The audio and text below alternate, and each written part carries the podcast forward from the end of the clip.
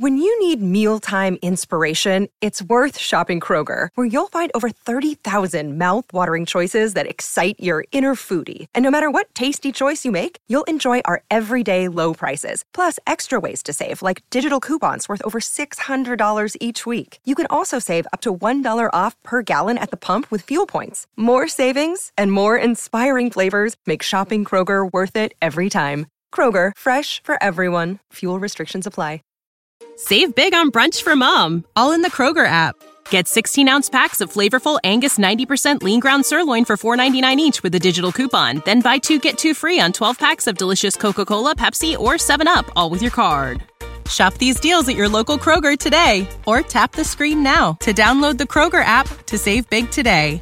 Kroger, fresh for everyone. Prices and product availability subject to change. Restrictions apply. See site for details. I like how he doesn't take himself too serious. You're That's already cool, a, a Weimer guy. So it's just a little extra for you. I'm on board with it, dude. He's a Midwest guy. He's a big dude. I'm a big dude. I'm a Midwest guy. He's a goofball. I like being a goofball. I like making people smile, making people laugh. Um, so I'm on board, dude. But I did not know. I do not want this on the show. I did not know that But Bryce kinda Turan late. was a skinny started. shit. He's so skinny. You didn't know Bryce Young was skinny? I didn't know he was that tiny. I was like, holy crap, dude. He's a tiny little dude. You realize Kolten Wong was tiny, right? Oh, yeah, yeah, yeah. I'm not but saying that they're the like same a- guy, but they play the same position. I mean, it's not like Kolten Luis Wong was Urias is a super big guy either. Oh, right, right. But he's just a. He seems like he's wiry strong. You know what I mean? That's, kinda how I that seems fair. And uh every opportunity I get to use this emoji with Sal Frelick, Yeah, I'm doing it. I can't wait. Yes, the, yeah, the. Sal Frelick. what up, Schmo? Yeah, we uh All right, so we're back. and Wilkins made It's another. Wednesday. Um, oh, you're making a bet on that? All right, that'll be interesting. Another Wednesday, officially the end of Badger basketball season. For better or worse, we'll get into it. Um, we're gonna start with the North Texas last night. Honestly, I don't have a ton to say about it. I want to draw a lot of parallels, not only from the game to the future, but also from the tournament to the future and decisions. Um, and then we just want to do a couple positive takeaways, and that's where we want to go. So, um, yeah, Jake, start off. Give me your thoughts from the North Texas game. Ah, well, painful. I'll say that. Um, not a lot to say. The first half, very promising. Uh, looked like a completely different team. Ball was moving, ball was hopping. We were making shots. Uh, Chucky, uh, especially, he was standing out. Uh, just the possession uh, where he made the NBA three, and then he comes he comes around the in the left wing and makes another three pointer. We get six points in the possession. I was thinking like, oh man, we're on fire. We're about to win this NIT. Going into next year, feeling pretty good, right?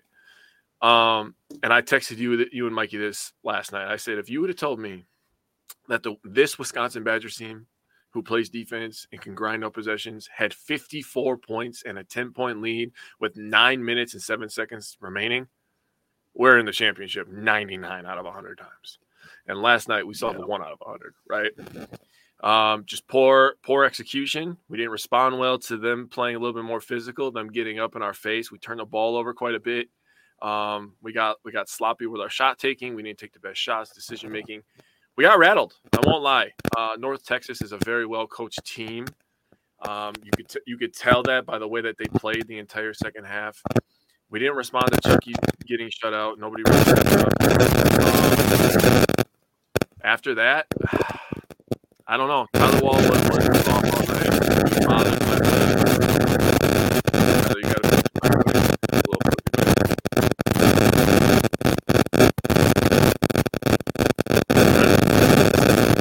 They're like overbearing or just Yes. Yes. Yeah, it's like that's your mic, buddy.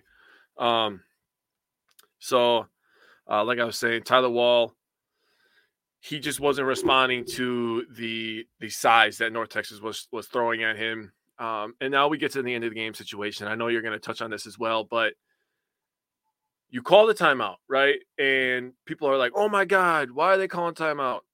And I'm going to let you make your point after this.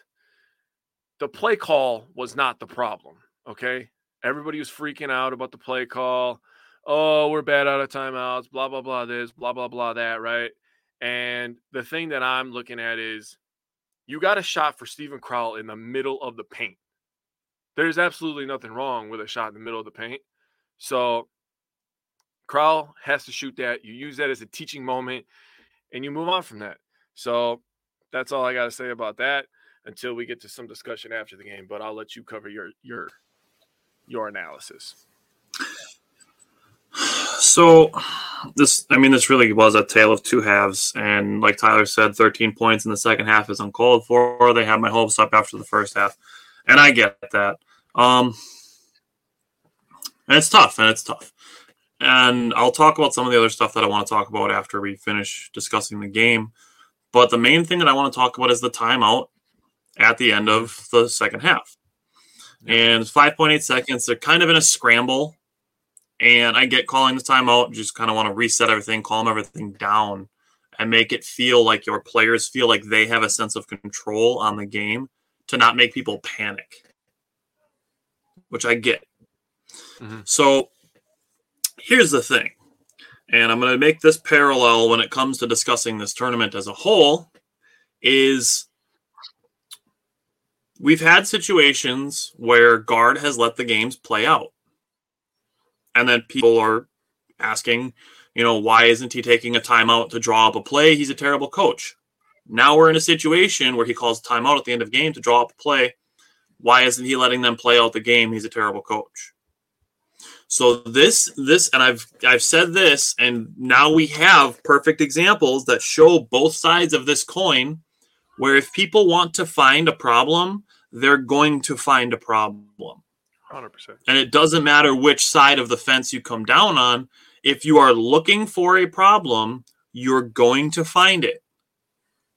You will find, you know, evidence to support your thought that there is a problem where you are looking for it. Your brain is going to try to prove you right when you are thinking about these things.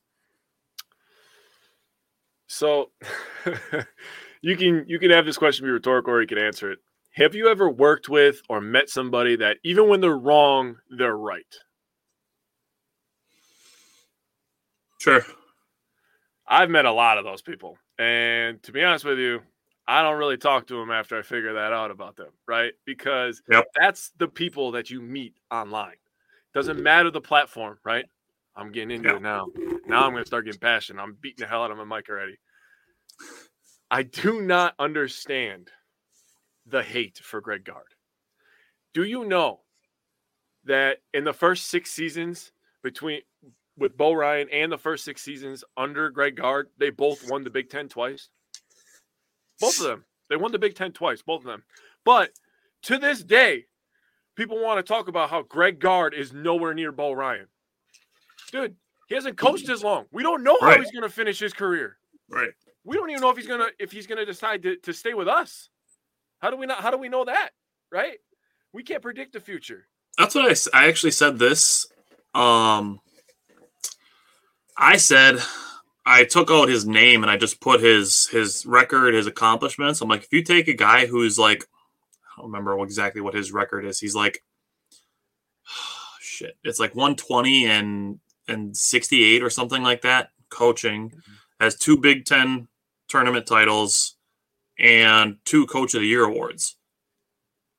You think that guy's not going to be a leading candidate for every single job that opens up? For real, dude. Every single one that opens up is going to be like, oh shit, like that guy's resume, we should get him. Every right. single one of them. Right. Uh, Scott said the Wisconsin tempo makes everything close, and this is where I think we can kind of move into just discussing the season as a whole.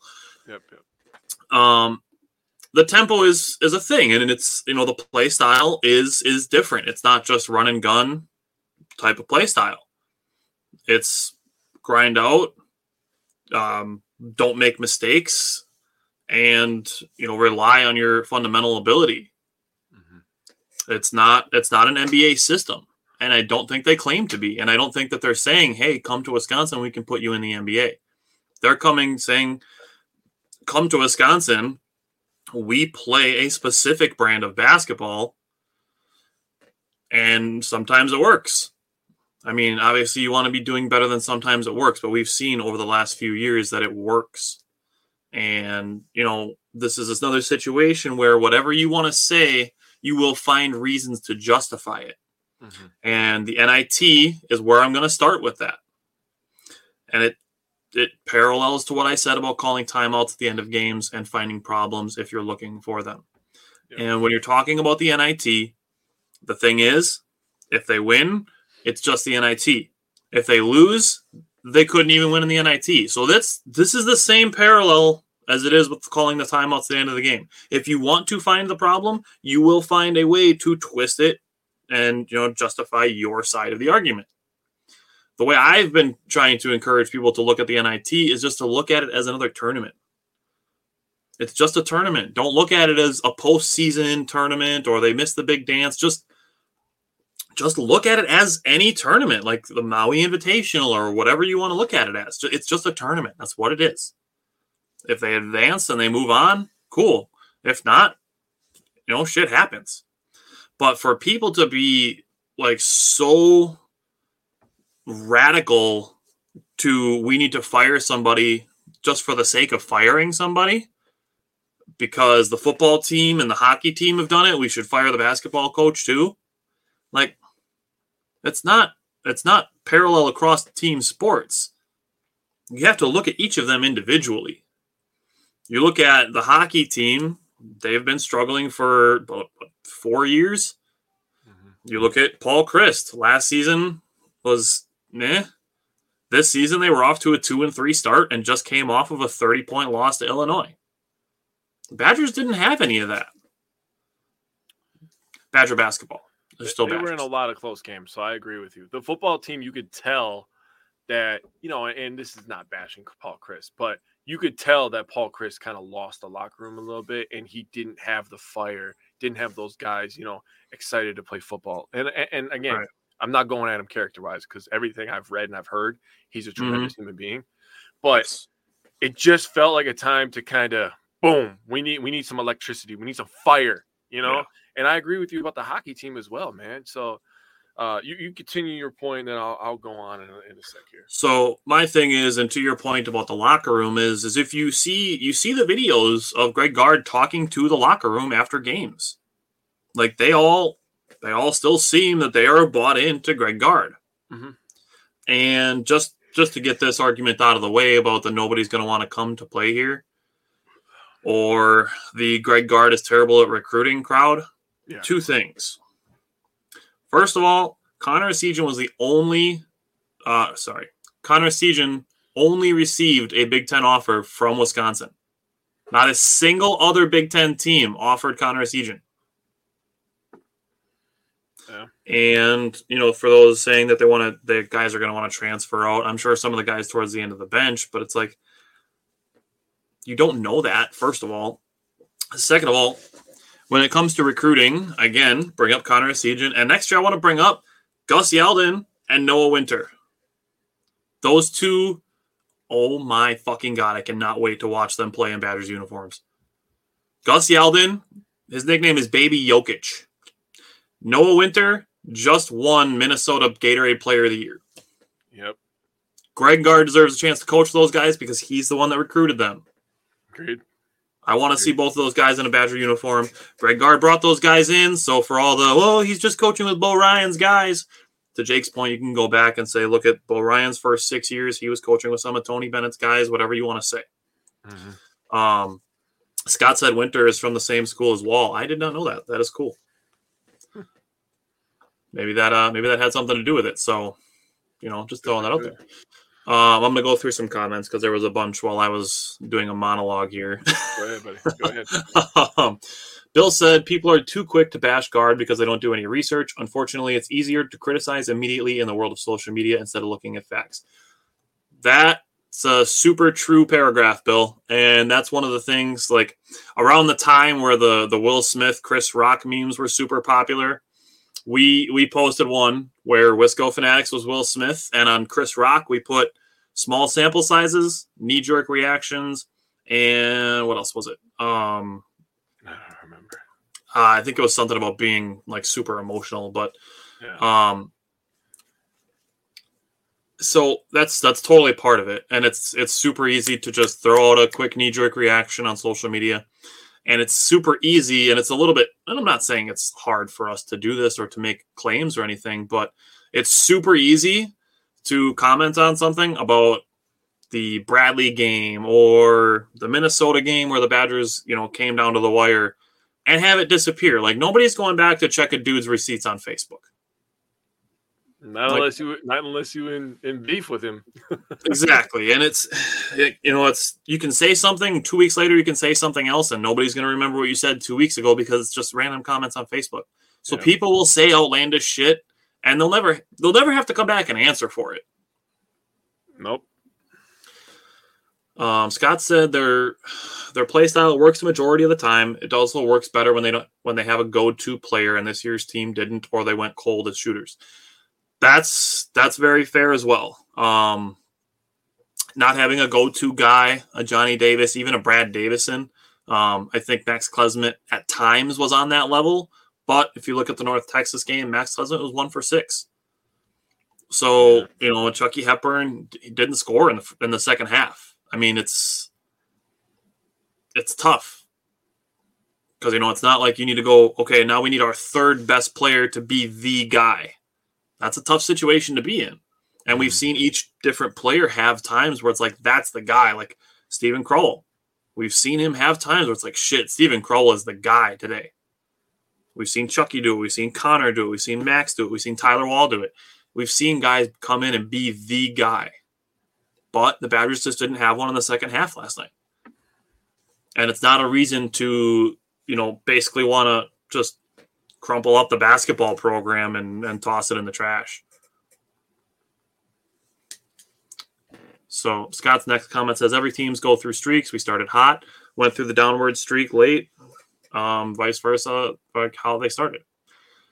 And and I said I, I believed that it would happen. The Badgers would start hot, they'd get ranked, people's expectations would go up. Then the Badgers were going to have a rough couple months. It didn't help that Tyler Wahl got injured.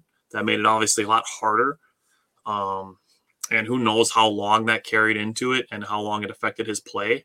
But what it comes down to is the expectations never readjusted after the hot start.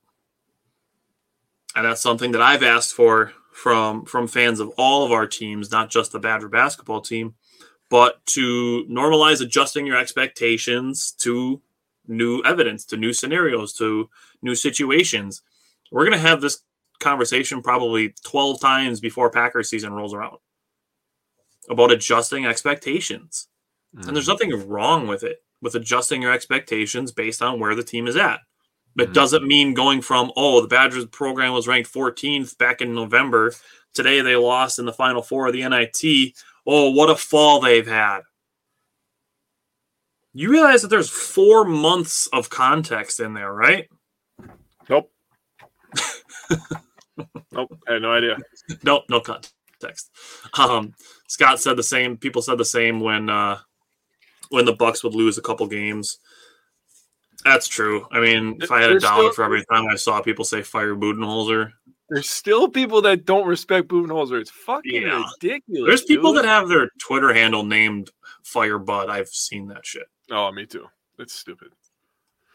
Um, Scott said we recruit well out of Illinois and Minnesota and Ohio. Definitely Minnesota because there's no they don't do out of state tuition between Minnesota and Wisconsin, so that definitely is true. Um, Scott said my wife and I are going to Brewers opening day at Miller Park. He said I know, but I'll always call it that. um, Scott, it's funny that you say that we should have kept feeding the post with Wahl and Crowl because I literally saw people say that it's Gard's fault the Badgers lost because they kept pounding the ball in the paint. So here's the here's the thing. That's just another reason for people saying you know, if if there's a problem, people are going to find it. Mm-hmm. So if there's something you think that is wrong, it's going to be, you know, whatever you think your brain is thinking, your brain wants to prove you right and find evidence to support your thoughts. So if you want Greg Gard gone, you will find reasons to want him out. If you want him to stay, you'll find reasons for him to stay. But we want to be able to see both sides and still move forward, you know, in the direction that we think is going to be the best. Um, Brad said the pace is way too slow for a D1 school. Badgers aren't the only ones that run that kind of offense. North Texas had a slower pace. Yes. And they were down uh, by 14 points at one point. They just yeah. stuck to their brand of basketball. They have I'm long gonna, athletes, man. So yeah, I'm just gonna see if I can if I can pull it up because I know that there's a lot, and I just want to look and see where the Badgers rank specifically in pace. And I get that they're not gonna be that fast break team. And here's something I want to say on on the subject of pace. I think it bothers people, and I'm not saying this is you specifically, Brad, but I think it bothers people that the Bucks are like number one in the NBA in pace, at least since January 1st, that the Badgers are a slow pace team. The Badgers were like 347th, and North Texas was like 361st. So, I mean, they were close, but they were both like extremely slow paced teams. Um, I'm to respond to some real quick. So, Brad, your, or Bill, um, to your earlier comment, um, what I would respond to that real quick is smartphone dumb people because people are just too lazy to look stuff up, even though they literally have a computer in their hands. it takes two seconds. Like you don't even have to go on the internet anymore. You just hold aside, hold aside, you know. Hey Siri, you know, you're listening to me right now. I can turn that off. You know, I mean, it's it's very simple to look stuff up now. You don't even have to go on the phone. Um, Bill said, My point is that Gard is on the floor. All he can do is coach. He can't run plays for the team on the floor. See, and Bill, I was telling Tyler before the show, man, I'm just so sick and tired of of defending uh, having ha- feel like I have to come to the to defense of of people at Madison, you know. And Tyler and I were people defending Mertz, saying that we, we don't want you to bash him. Yes, he let us down at, at certain points in time, but we don't need to kick a man when he's down. And I was doing that for Tyler Wahl last night as well. Tyler Wahl has given us some great games, some great memories. And on top of everything, he's given us given us all the hustle, all the heart that he could. He left yep. it all out there. You you never had to question if Tyler Wahl was engaged in the basketball game. Yeah. Absolutely. I will tell you that right now. And for people that wanted to go at Gard, they wanted to go at Gard to go at Gard. Yep. You know, they, they just simply for some reason, whatever the reason was, whether I think it's dumb or Tyler or Bill or Scott or whoever the hell is commenting, whether if they think that Greg Gard is a horrible coach, that's just what they think, man. And it's it's ridiculous to me. But I was just telling people to take a step back. Yep. Their emotions are high right now because of the loss, and I understand because I, I was pissed off too. I shut the game off immediately right after the buzzer sounded. I was like, I don't want to listen to that right now. I don't need that right now. So I went and played basketball myself after the game. That's what I did. Did you? Yep. That's well. Did you did you end up finding the pace by the way? I did, and I have I have some interesting findings on uh, this is so this is how I found it as I went. That's um, team possessions per game. Mm-hmm. So that's that's going to affect both your possessions and the other team's possessions, and that's how the pace goes. So I want to catch up on some comments here. Bill said I saw some people bashing Gard for not making second half adjustments. It looks like they got rattled by North Texas defense which I think is true. Um, Jake definitely called that out as well. Mm-hmm. Um, so um, Scott said he was playing PS5. That's awesome. All right. So I pulled it up. So these this is 2022. This is this season, the 2022-2023 season possessions per game. So Wisconsin comes in at 344. This is out of 363 teams. Wisconsin comes in at 344. North Texas out of 363, where do you think they are?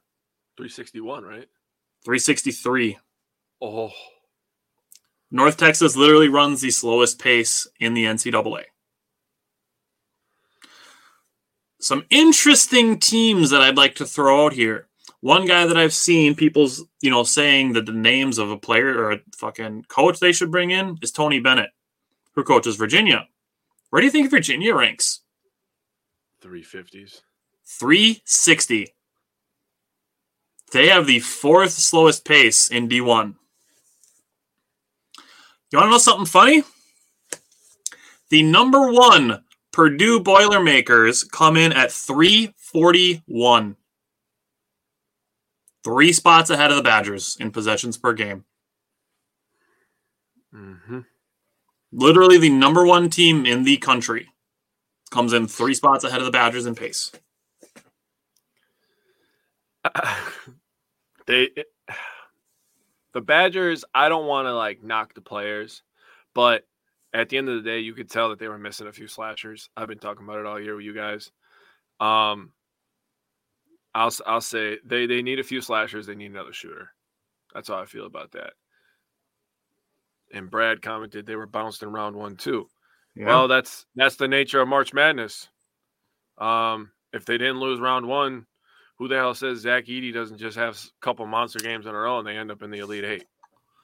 Brad, to your point, Madness. let me just let me just throw out another team. Um, where'd they go? Uh, Maryland, three thirty eight.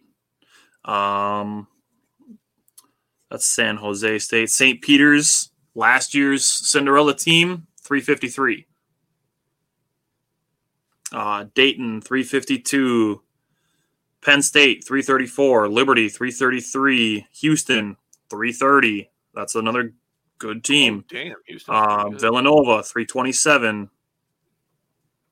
I mean, UC Santa Barbara, they were in the tournament, 320. Northwestern, 319. Duke, 313.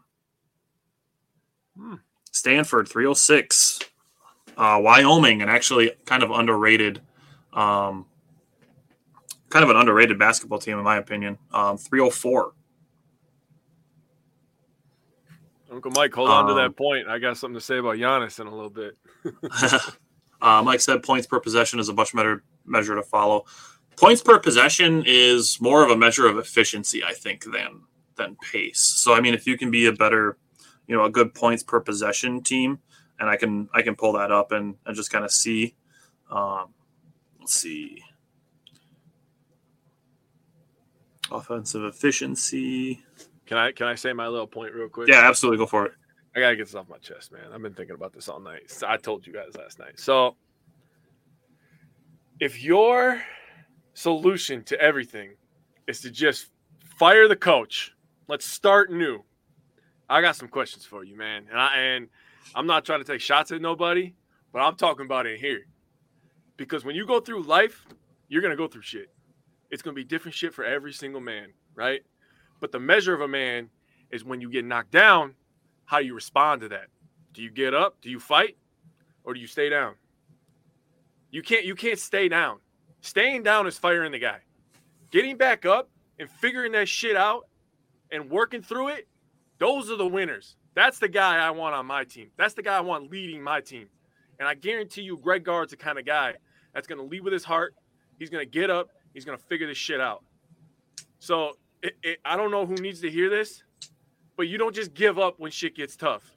Because when shit gets tough and, and shit, when shit gets uncomfortable, that's when you find out who you are, and that's when you develop yourself into a great human being. So let's not just jump to firing somebody, okay? Because to me, I like a guy with character, and Greg Gard is definitely that. He's a guy that can grind. So Greg Gard, next year, he deserves a chance. Uh, he deserves to, to grind this offseason. They deserve to go into the transfer portal. We're going to talk about that next week. Mikey's going to yeah, join the show. Yep. yep. But he deserves to go in the transfer portal, try to fix some things. We're going to bring in a couple new guys. Tyler mentioned them already.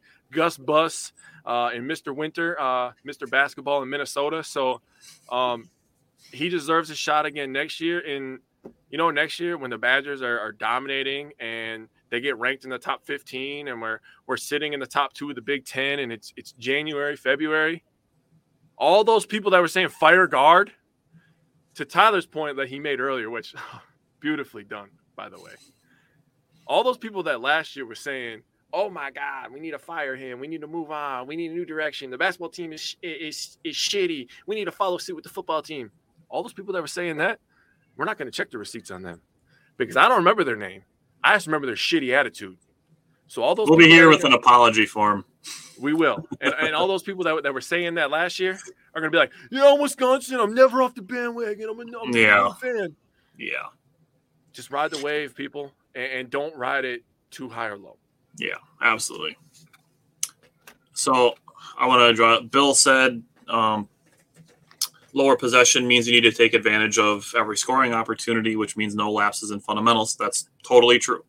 Uh, and that's perfectly fair. So I pulled up points per possession. The Badgers were at 220, which obviously is less than ideal, but we knew the Badgers struggled with efficiency at times. Yep. Number 221 is Oklahoma. Hmm. Number 225 is Arizona State. I mean, looking below them, Florida State below them, Seton Hall, Colorado, Nebraska, who was in, you know, like um just looking, you know, it's Georgetown. Georgetown. Like Georgetown is 280 in points per possessions. You want to talk about a giant falling? Yeah. Uh, Oklahoma State, who was also in the NIT, 282. Um, let's see who else is in here. Butler, that's a team who's gone deep. They're 303. Mm. Um, St. Peter's, 331. Minnesota, 335. Oregon State, 344. I'm gonna Cal. to- Cal, 358. I'm gonna respond to Scott real quick. Um, the first Scott, not the second Scott. There's double Scotts now. Um, Two Scots. Yeah. Scott K, I'm going to respond to you. Listen, we're, we're, we're not telling, we're not saying don't don't be upset uh, with the game. Don't be upset with the loss. Don't feel emotion. We're not trying to make you emotionless robots. Right. But God, Level headed, I would say. yeah, we've had to make this point so many times. It's just getting redundant at this point. But Yeah. just take a second, take a deep breath, think about things.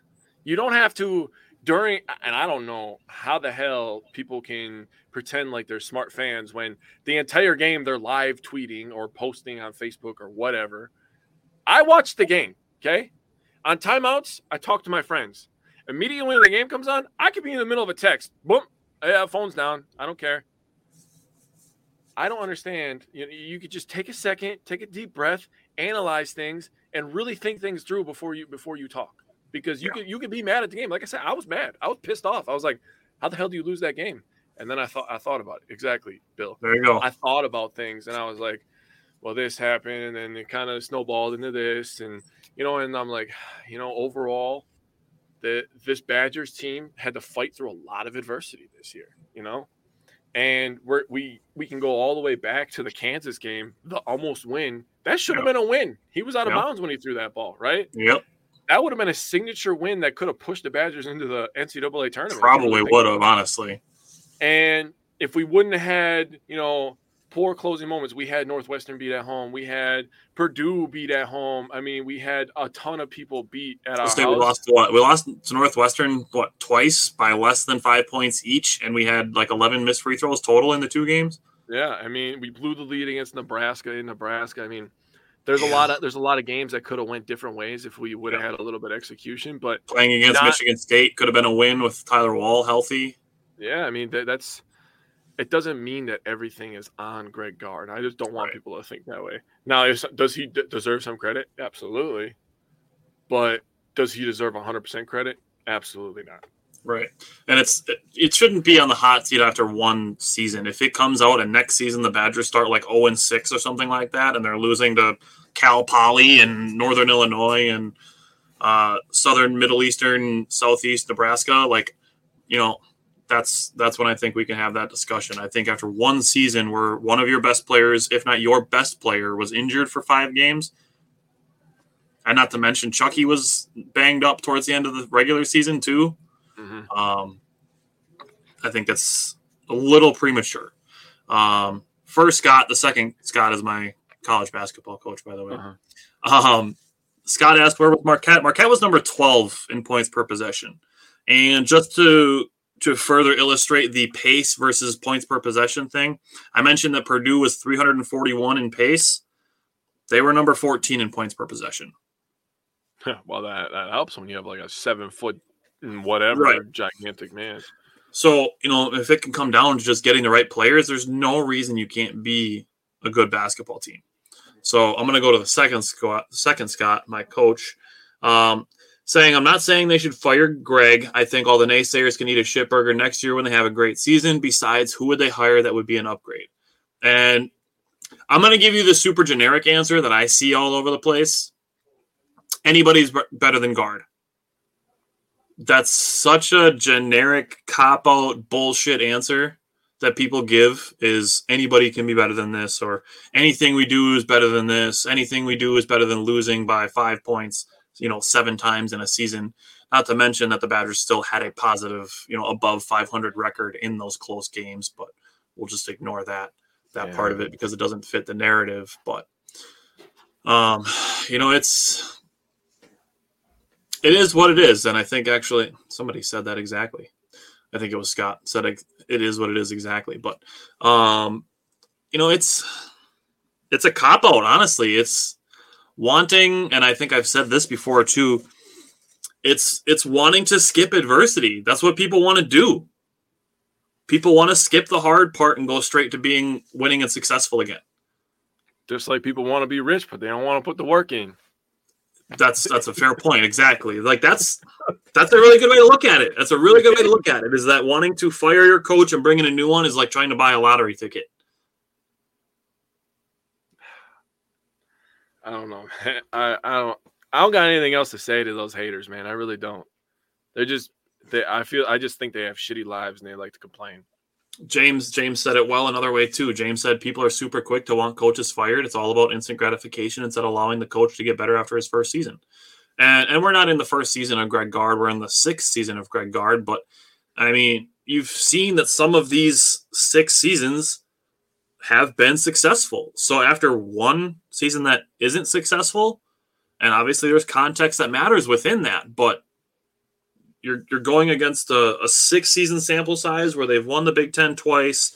They've you know Greg Gard has literally been the coach of the year, and one season where they still finished with a above 500 record. They made a deep run in a tournament. Yes, it wasn't the March Madness tournament; it was a different one.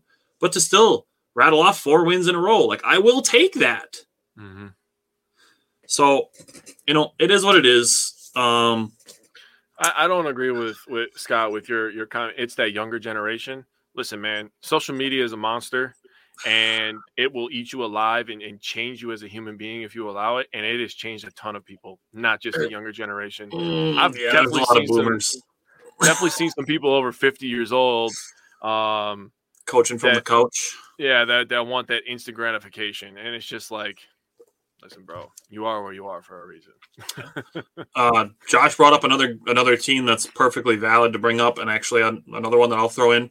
Josh said, "Look at UNC. They were the preseason number one, completely missed the tournament, and they said, nah, fuck the NIT. That's but that's beneath us. We don't want our players to get more experience."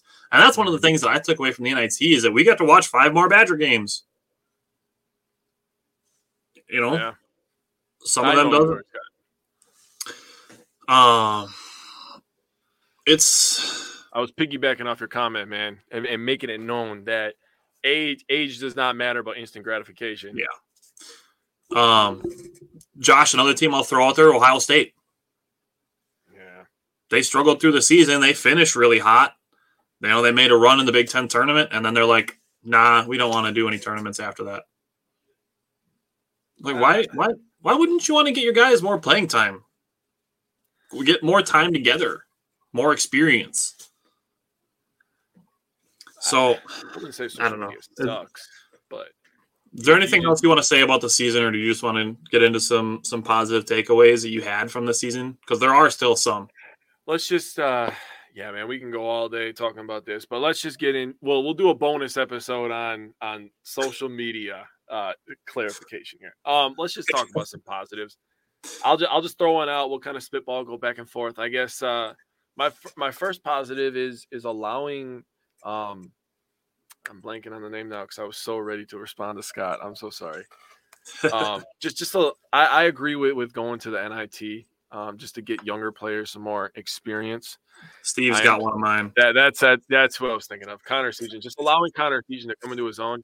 Yep. And I, I 100% agree with with you and Mike and and everybody else who said it. Once he understands defensive positioning, that kid is going to be an absolute stud, not just in the Big yep. Ten, but in the country. He's got the form, he's got the touch. Um, he got into his head a little bit last night, I think, but you know, a little bit more experience under his belt, which is why the NIT was an absolutely mm-hmm. great thing for him. But you know, we'll see. I, I, I like. it, it is a double edged sword. It definitely is. I mean, Jake and I are trying to do the opposite. You know, there's there's a lot of there's a lot of complaining and and whining, honestly, out there. But Jake and I are trying to do the opposite. We're trying to provide, you know, reasons to be optimistic for the future, ways to look for, you know, things to improve instead of just saying, you know, this sucks, that sucks. Jake and I have taken the approach of what can improve instead of doing it you know from the from the negative perspective. Um in addition to connor Essegian, like i said ah dang it steve's steve's got the scoop on me here in the comments. Steve second one that he brought up was max klesmit uh getting him from the transfer portal from wofford the Neenah native. Hell yeah, uh, max klesmit was another one of mine. Uh, big time growth down the stretch. Uh, for sure for sure Max Klesmit. We saw him close a couple games defensively. We saw him close a game offensively. Um, to Jake's point about wanting slashers, uh, Max Klesmit was pretty much the guy. I mean, Chucky Hepburn is kind of capable of it. I don't think he was as good at finishing around the rim as Max Klesmit got towards the end of the year. Uh, but Max Klesmit was a ton of fun to watch this season. And Max Klesmit, bottom line, he's a dog. Max Klesmit is a dog. So I'm I'm very excited for him to come back to Wisconsin next year. Um, Agreed. Hey Scott, I said this to Taylor on Friday that he said he missed us, and it's been a while since he's watched, but we'll always be here. We're here. Wednesday at four o'clock, you know. We're in this seat. We're ready to go, baby. Um, so Max Klesmit was my other one, and then I had one more was, and this came because of the NIT is Steven Crowl's game versus Bradley. Oh yeah. Um, we got to see Steven Crowl drop a 36 piece against a what 27 win team. Pretty sure Bradley had 27 wins. High 20s, somewhere around there. Yeah, 26, 20. I really think it would. I really think they were 27 and eight, if my memory serves me correctly. But we get to see Steven Crowl drop a 36 piece. That was awesome. God, who that? Oh yeah, yeah, yeah, it was against Purdue. Um, and then hearing that story last night about uh, uh, Lindsey, how he used to go to the games and he used to perform at halftime, and he was excited to wear a Badger jersey his whole life, and then him kind of having his moment in that first half in the Purdue game, hitting a couple three pointers. I mean, yeah. that's cool stuff that he's never gonna forget in the rest of his life. So I kind of want to just, I wanted to highlight that. I had that, I wrote that down right away when we were coming up with ideas. Cool. Um, I think that's a good one. Um, Steve asked, "Is Klesmit's brother a UW target?" He reopened his oh my God. Saw he had 21 assists in a game during the WIAA tourney run. Shit, I mean, why not? I'm game, dude. I mean, we damn. He also goes to Neenah, I'm assuming, huh? Um, as for recruiting slash transfer portal, we're probably going to get into that a little bit next week. Now, next week we're going to do um, transfer portal targets, just like we did with the football team. We're going to do that with the basketball team. Um, as for recruiting, um, we'll probably look into that a little bit with with the Badger basketball primer. And I've I've seriously just been really focused on on Gus Yalden and Noah Winter. Like, and as the season has gone on, like I've gotten more excited about Noah Winter just by seeing him um, just continue to progress. So those are the two guys that I'm really really focused on as far as recruiting goes. But definitely worth looking at. I'll, I'll put that down. I'll write it down and to look at him. Um, and maybe Damn, we can Steve. post some highlights and stuff of him. I wish I would have known that sooner when I lived in Neenah. I moved away from Neenah now, but I wish I would have known that, man. I would have I would have made an emphasis to go to a Neenah game to check out Klesmit's brother, man. Maybe I would have ran into Max. right. Scott said Winter is going to be a beast, great power forward. I, dude, I'm seriously so excited for Noah Winter, and and the fact that we're also getting a guy that people have nicknamed before he's even in college, Baby Jokic. Yeah. Nothing That's- wrong with being Jokic. Nothing wrong with being. Yeah. Jokic. Yep. I've been calling uh, I've been calling Joey Wiemer baby Renfroe. So I mean if that one works out too, like I'll be super excited about that. So is there anything else you want to say about Badger basketball to close out the season? Anything else you want to say about 22-23? Nah, man. Um, on Wisconsin as always. Yeah. All right. So we're gonna break up the basketball discussion. Opening day is tomorrow. Woo! If it doesn't rain out, because the Cubs don't have a fucking roof on Wrigley, which is super annoying. But as long as it doesn't rain out, opening day will be tomorrow.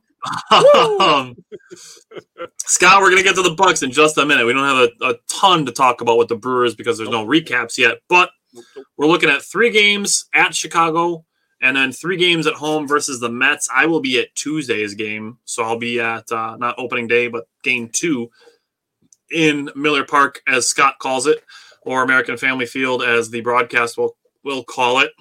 But looking at six games, um, three against the Cubs, three against the Mets. I'm gonna I'm gonna toss out four and two. I'm cool. That's what I, that's what I feel. Um, too.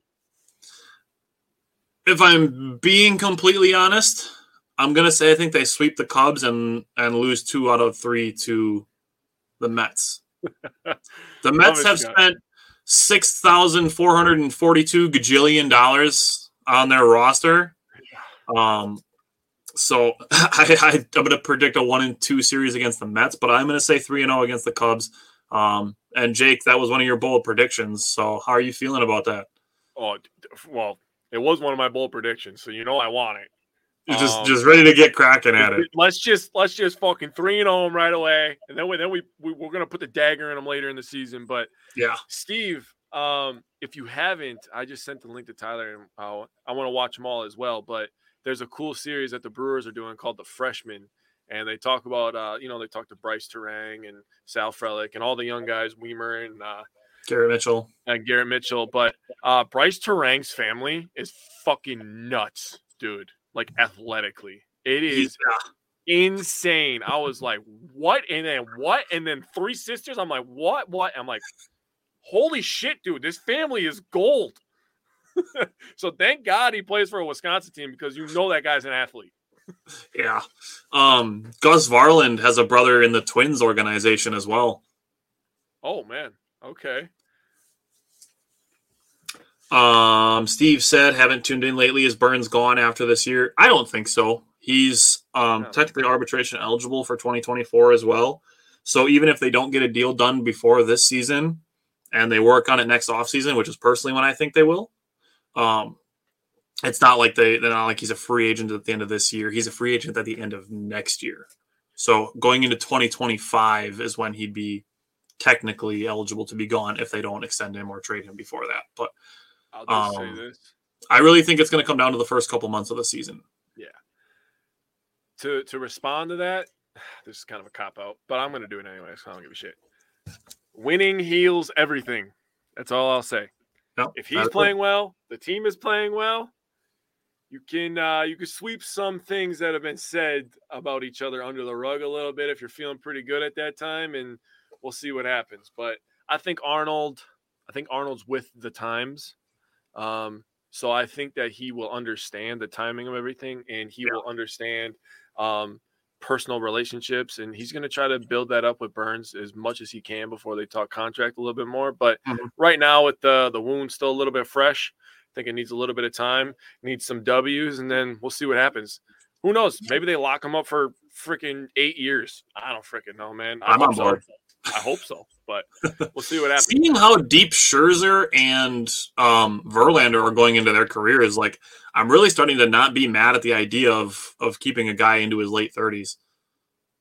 man, with with the way technology is and how athletes can string out their careers in every freaking sport, you know, late in their thirty, uh, late thirties, early forties, Mhm. I would not at all be upset if we sent him to a ten year deal for a gajillion million dollars, man, because he's going to be a monster for a long time.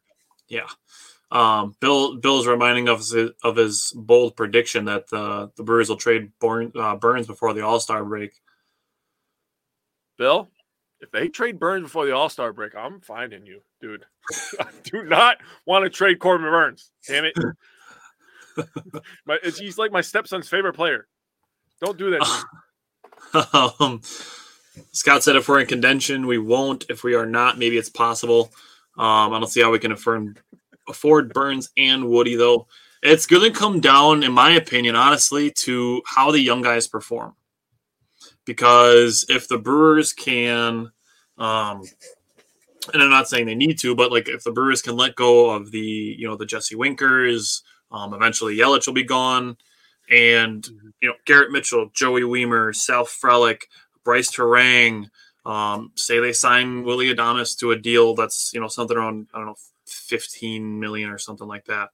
Um, having all these guys and then bringing up like guys like Eric Brown, Robert Moore, I mean Jacob Misiorowski, Robert Gasser, like all these guys that are you know in the minors right now that are kind of just on the cusp of being ready to join the major league team. If if say 80% of those players pan out, we're looking and I said this is one of my like you know when we did the primer that I really think that 2023 is going to be a fence season. And on one side of the fence, they're looking at a complete rebuild where basically they unfortunately like they trade everybody and then they just bring up a shit ton of prospects and we get to find all out at once if they're going to be good or not. And if they are, I think the other side of that fence is dynasty. I really do.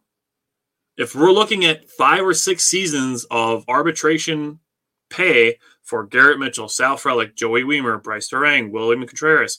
All of these guys that the Brewers will have team control of for like six years. They, I mean, the Brewers could be the Astros, basically. I can see it.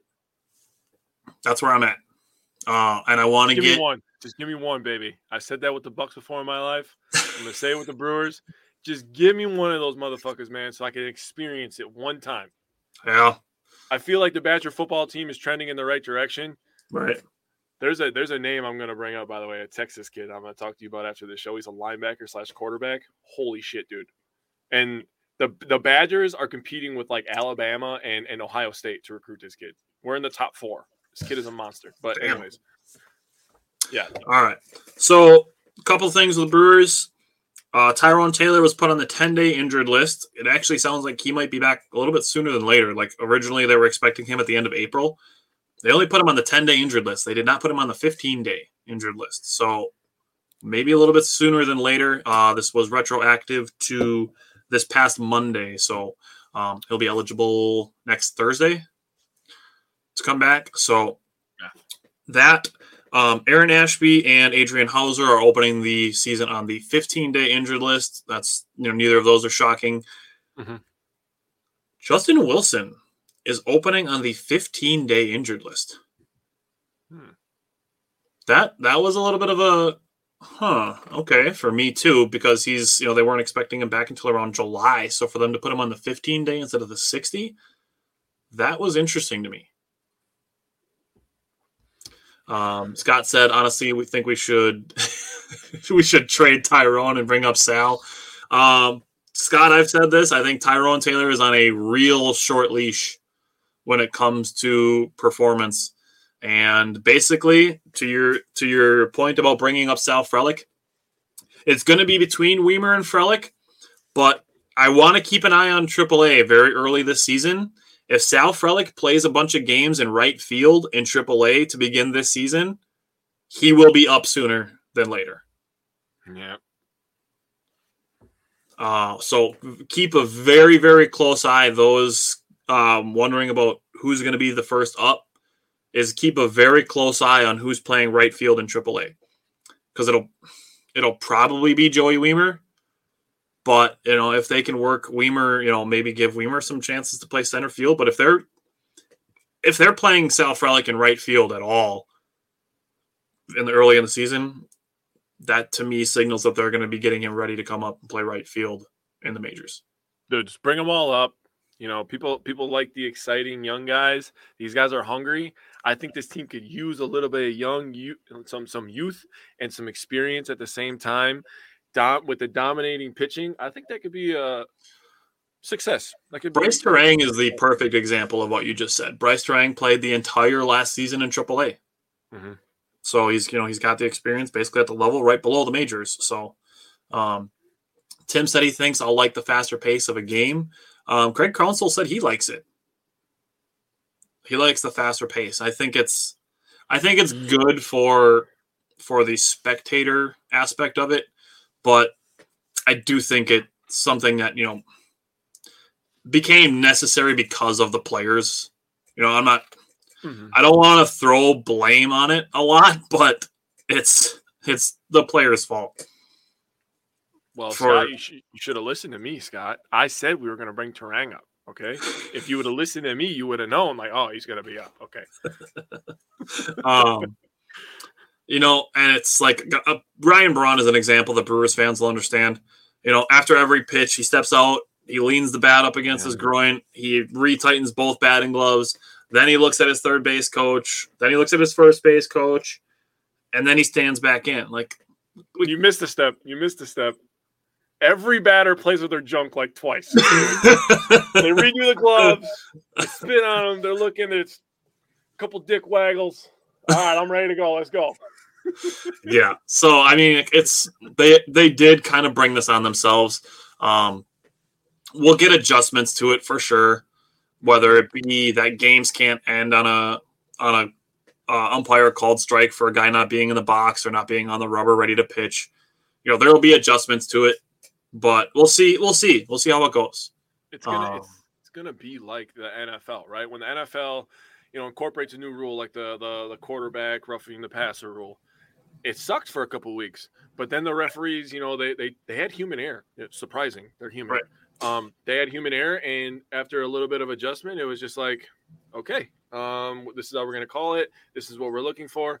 Of course, there's gonna be bad calls every now and then. Mhm. Again, human error. That's what that is. Um, but you know, I think I think it'll be a good thing to speed the game up. It'll definitely be Let- more attractive for younger. Let me give you an example from another sport, and the sport that I'll give you is offensive rebounds in basketball. Yeah. uh, used to reset the shot clock. Then they changed it in college. It goes from 30 to 20. In the NBA, it went from 24 to 14. So, you know, it's just an adjustment that keeps the pace of the game played higher. So, I mean, that's a throw, you know, that's an example that I'll throw out. Who hates Ryan Braun? Who hates Ryan Braun? I don't, I don't know. You want to talk about a freaking clutch gene? Ryan Braun had two clutch genes. Two of them. That's how clutch he was. All star Ryan Braun. Dude, Ryan Braun was fucking awesome. When him and Fielder together was fucking awesome, dude. When they were in the three and four hole, it was like, bro, we're gonna hit four home runs today. dude, they were. Oh, Scott said she was from Cali. That's why. That makes sense. I don't She probably she wasn't a Dodgers fan, was she? So she wasn't mad that that Braun won the MVP over Matt Kemp, Um, 2013. Oh, it could have been. Yeah, That's pretty close. Okay, good. Angel. Angels. Oh, okay. Oh, Just like Isaac. uh, she's a lovable loser, huh? She she also a Lakers and Clippers fan. I, got, I, I know her best friend. I can't resist. I don't even know if Isaac's watching or not, but if he is, he's probably mad now. I don't care. He's probably gonna. um, is there? Oh, good. She hated the Dodgers. All right. Well, she's a friend of the show now, so All right, she's Also- back on board. also hate the Dodgers. She's back on board. I like it. All right. Is Scott said she doesn't like basketball. All right, it is what it is. Angels won. I don't care. Yeah, like twenty some years ago. I was still basically pooping my pants when they won. That was a long time ago. You're pooping your pants in 2000? 2002. But no, I wasn't. I said basically was. All right. Is there anything else you want to say about the Brewers and opening day and being excited for baseball and spring? No, I'm going to be in Madison tomorrow. I'm going on a field trip. No work tomorrow. Yes, thank you, Lord. I'm nice. going on a field trip with my stepson. I'm, I'm going to be a chaperone for the first time. People are letting me chaperone. Tell me that eight years ago. Not happening. But anyway, it's going to be in Madison tomorrow. I'm still concerned today. um, so I'll be paying attention to the Brewers on my phone as I'm in the Capitol. So that'll be pretty fun. But no, I'm ready to talk some uh, Milwaukee Bucks basketball and uh, bring some perspective to that Nuggets game that people don't have. Right on. When you need mealtime inspiration, it's worth shopping Kroger, where you'll find over 30,000 mouthwatering choices that excite your inner foodie. And no matter what tasty choice you make, you'll enjoy our everyday low prices, plus extra ways to save, like digital coupons worth over $600 each week. You can also save up to $1 off per gallon at the pump with fuel points. More savings and more inspiring flavors make shopping Kroger worth it every time. Kroger, fresh for everyone. Fuel restrictions apply. Save big on brunch for mom, all in the Kroger app. Get 16 ounce packs of flavorful Angus 90% lean ground sirloin for $4.99 each with a digital coupon. Then buy two get two free on 12 packs of delicious Coca Cola, Pepsi, or 7UP, all with your card. Shop these deals at your local Kroger today or tap the screen now to download the Kroger app to save big today. Kroger, fresh for everyone. Prices and product availability subject to change. Restrictions apply. See site for details. Why is it scary? Give me.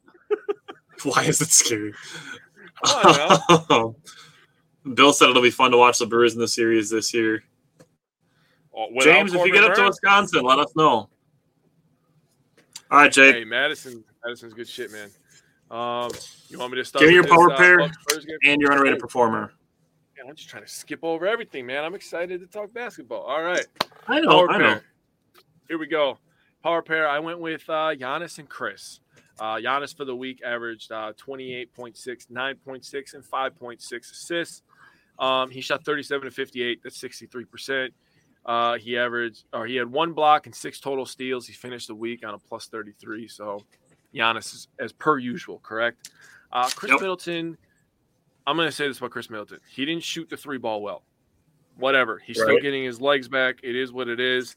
Uh, we don't know the timetable. Everybody's different, right? Everybody's knee right. and legs are different.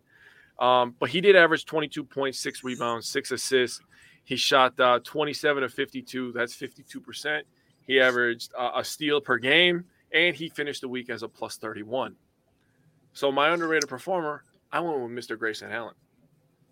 Grayson Allen was uh, very solid this week. He played in all four games. He averaged 13 points, three rebounds, two assists, and people are going to hear those numbers and be like, "What?" But then you remember that he's on the deepest team in the NBA, so you got that going for you. He shot 16 to 35. That's 46 percent. Um, he had seven total steals. He also added a block this week, and he, just like Giannis, ended the week as a plus 33. So I think those three are pretty solid. You could pick any three on this Bucks roster and really be in good shape. Well, I have the same three. um, Scott said he, he can imagine it being scary. Bill said, "Sorry guys, got to check out early. Have a good one. I'll chat with you next time." Friday night, Bill. Linebackers and running backs. Yes, sir. Uh, as for underrated performer, power pair, I also had Giannis, Khris, and Grayson Allen. Um, Grayson Allen, I want to bring up, and I'll talk about this a little more specifically when we get into the individual games. But mm-hmm. he's he's really impressing me with his recognition of when his A, his shots aren't falling, B, when he's not getting a ton of shots, and then recognizing how he can still make impacts on games. That's really what what almost like the definition of an underrated performer is, is a guy who can adjust to situations and find how he can contribute despite not being part of the big three or Brook Lopez or Bobby Portis, who's going to get, you know, consistent regular looks, but still being able to impact games. The Pistons game is arguably the game that most impressed me because he wasn't shooting well. But despite that, he only scored seven points, still finding a way to manage to get seven assists in that game. So we'll, we'll get to that, like I said, when we get into the games specifically. And Scott brought up one of the points about the slashing. Um, look, I mean, Grayson Allen he's a guy that gets a lot of flack, but I mean, we made an apology for him for him because he's he does things well. He makes an impact on this team despite being the fifth option in the starting lineup, and you know, still finding a way to impact games. So I really appreciate that about him. So let's get into some individual games. Let's start with last Wednesday's game against the Spurs. What stood out to you from Bucks and Spurs? So I'm just gonna say the Spurs are young. They are so Super. super, super, duper young and very inexperienced at a lot of spots, but they are still well coached. Um, you Yep. can still tell that the fundamentals and the ball movement was still key in their game plan. So just want to say everybody writing off Coach Pop and telling him to ride off into the sunset and do all this. I saw his interview after this game and he talked about it like why am I why the hell am I still coaching? I could I could retire. But then he says he sees the smile on the young guy's face every day at practice and he realizes that he loves it too much. So Mm-hmm. I hope Wembanyama ends up uh, in San Antonio, and I hope that Coach Pop gets some more talent there. I'm just going to say that because I love Coach He's- Pop. He's a he's gonna get- tremendous personality. He's gonna get Wembanyama. That's what he's gonna get. I really, I, I really severely hope so. I really do. Um, the Milwaukee Bucks are really good. So we'll we'll just start off with that. Winning a game 130 to 94 versus anybody is damn near disrespectful. Winning by So- 36 is good. that's that's that's damn near disrespectful. Uh, we won the points in the paint. We killed them in the fast break, twenty six to seven. We held them to thirty nine percent field goal percentage and twenty three percent Mm. from the three point line. I'm gonna start tallying this up. I want to see how many games the Bucks have held teams under ten made threes.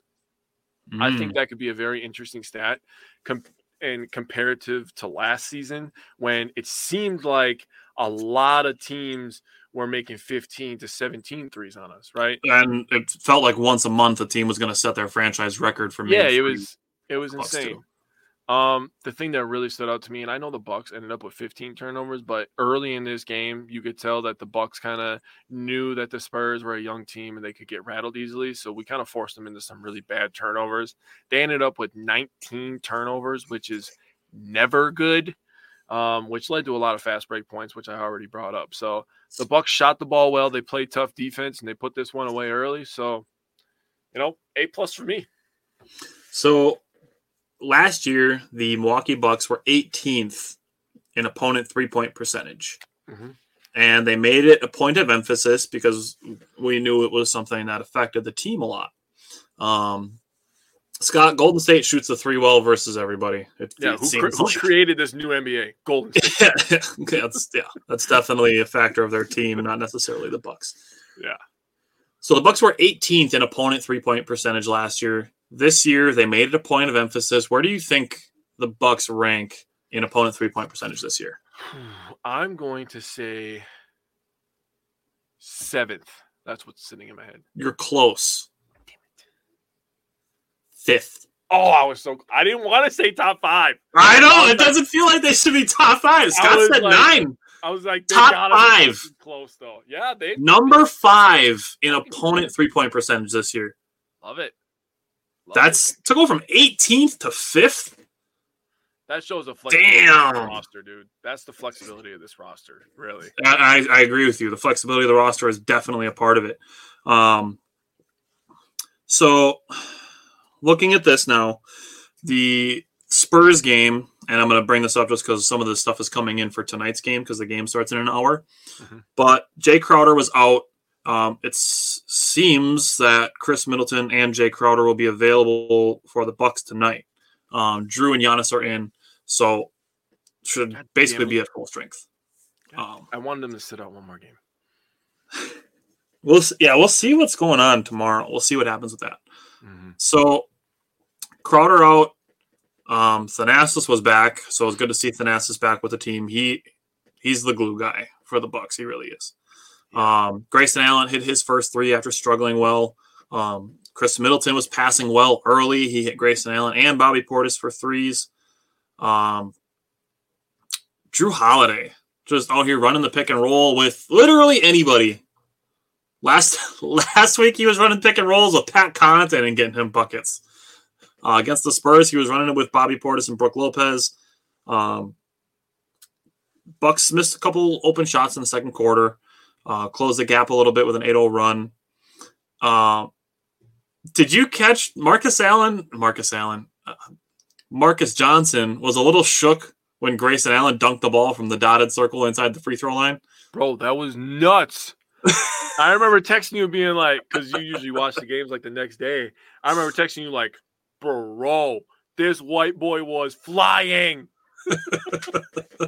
He literally You text because like I brought it up that it seems like Grayson Allen like every game has like one momentum play where he gets a rebound and then scores Yeah. and gets a defensive rebound and just takes off and gets No, a that dunk. Was, that was a steal that he did that on. He jumped. oh, well, that's right. You're right. It was a steal. You're right. That was. top of the three point line. But then Yep, he did yep. get a stupid, crazy rebound right before that.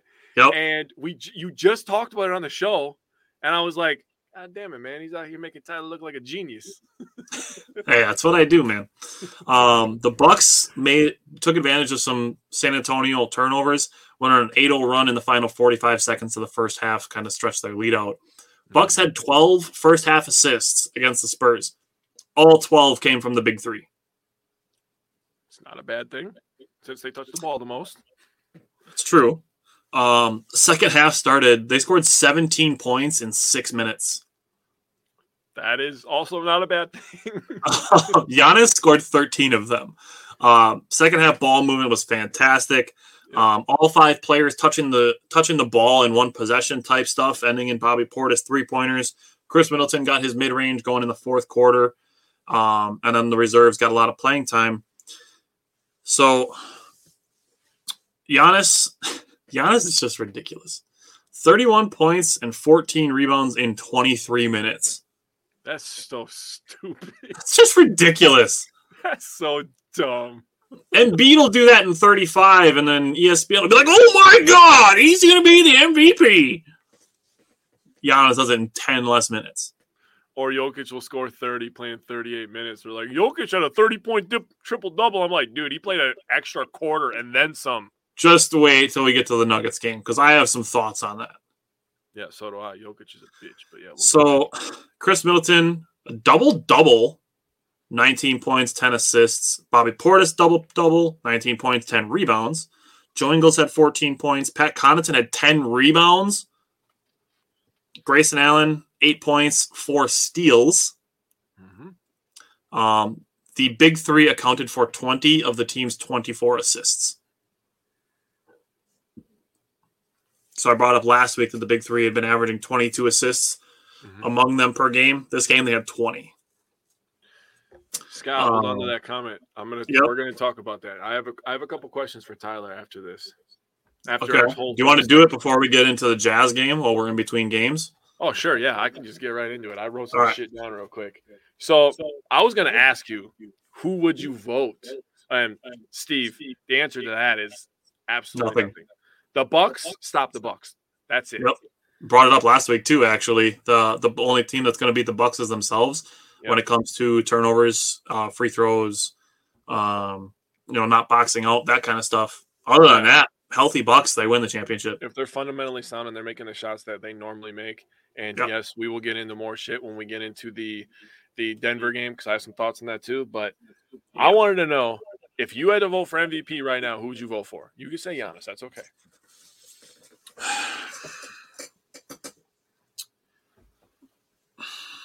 Honestly, it's it's really tough between Giannis, Jokic, and Embiid, and I get the case to be made for all three of them. Mhm. Um, I'm going to eliminate Jokic because of what we'll talk about when we get to the Nuggets game. But he's still so damn good, dude. Like Jokic is still he's he's so good. Mhm. Thing is, like he doesn't make an impact defensively. Well, he does, but it's not the kind of impact you want. Um, so Nope, basically, being down to Giannis and Embiid, it's tough. It's really, really tough. Um, honestly, oh, this is such a cop out. I want to see how the last nine games go because Embiid is missing a bunch of games. He didn't even play against Jokic and the Nuggets the other day. Um, he's missed 15 games now this season, I think. Giannis is, I think they're actually like pretty close, but,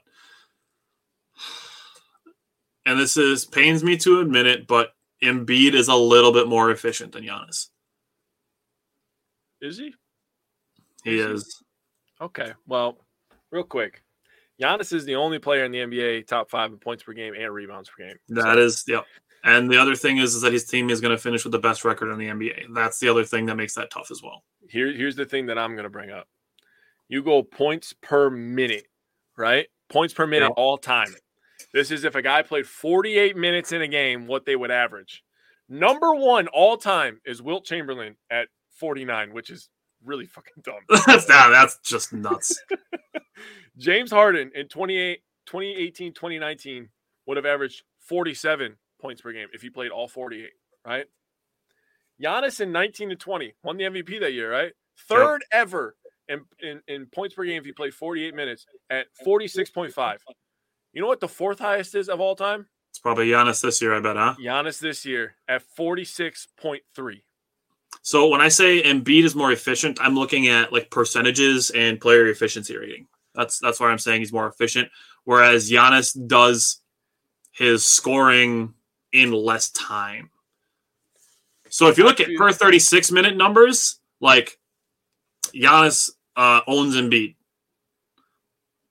All I'm trying to say is Giannis, you know, and, and this is why he brought up that question, is Giannis is the most dominant player in the game today. Yeah. He could literally just go on, you know, and like you said before in the Spurs game, he scored 13 of 18, right? He could go on those runs every single game, right. every single quarter. And I understand that Embiid, when he gets cooking, he could do that mm-hmm. too. Giannis doesn't need to get cooking from mid range. He fucking makes it happen. Three people, five people, add an assistant coach in there, doesn't fucking matter. He's going to score when he wants to score, right? Right. The thing that really, really turns me off with Embiid is after he was talking all that talk about Jokic and he and he cried, I don't know what I have to do to win MVP. You have a chance. This is your moment, right? You're gonna you're, you're gonna talk like you're unstoppable a couple years ago. You're the most unguardable player in the league. You have a chance to go take that fucking MVP for yourself and you sit out? Hell no. They would have had to ship me out of the goddamn arena if I wasn't playing in that game. There's no way in hell. No way in hell.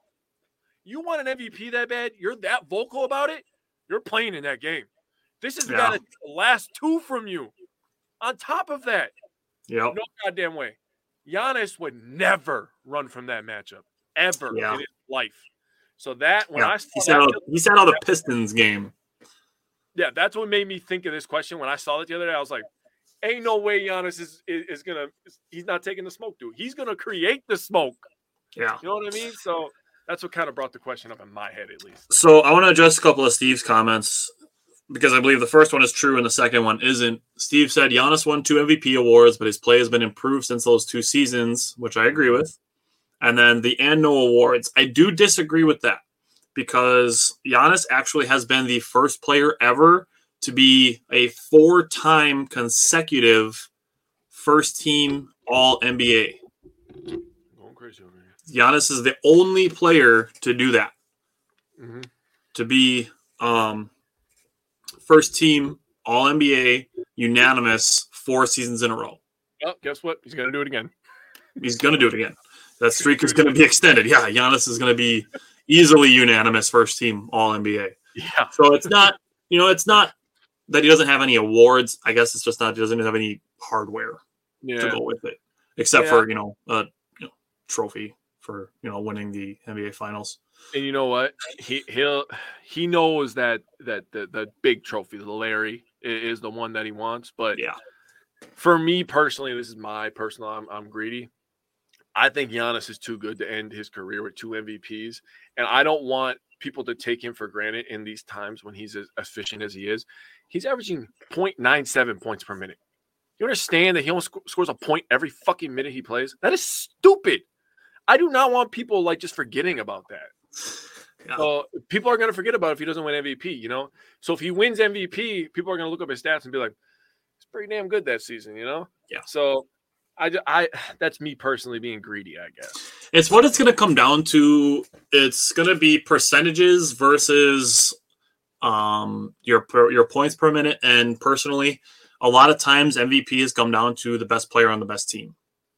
And he is. that's that's what he is. Giannis is the best player on the best team, Embiid is the best player on the third best team. Yep. Jokic is the best player on the fourth best team. Yeah, that's correct. Although we could change those rankings because yikes the Celtics lately. Uh yikes. Uh yikes. yeah, they're They like what, be- four. They're like four and five in their last nine games or something like that. Dude, the way they're playing, they might be second round exit. I seriously might take the Sixers over them. No lie. I mean, Today, I probably would, honestly. I mean, we're gonna find some shit out on Thursday, but Right. And Saturday. and Saturday, but we'll see. All right. Let's go back to last Friday. The Bucks and Jazz. Uh, Khris Middleton out. Pat Connaughton in his place. Uh, what stood out to you from the Bucks and Jazz? Well, the first thing was Pat Connaughton.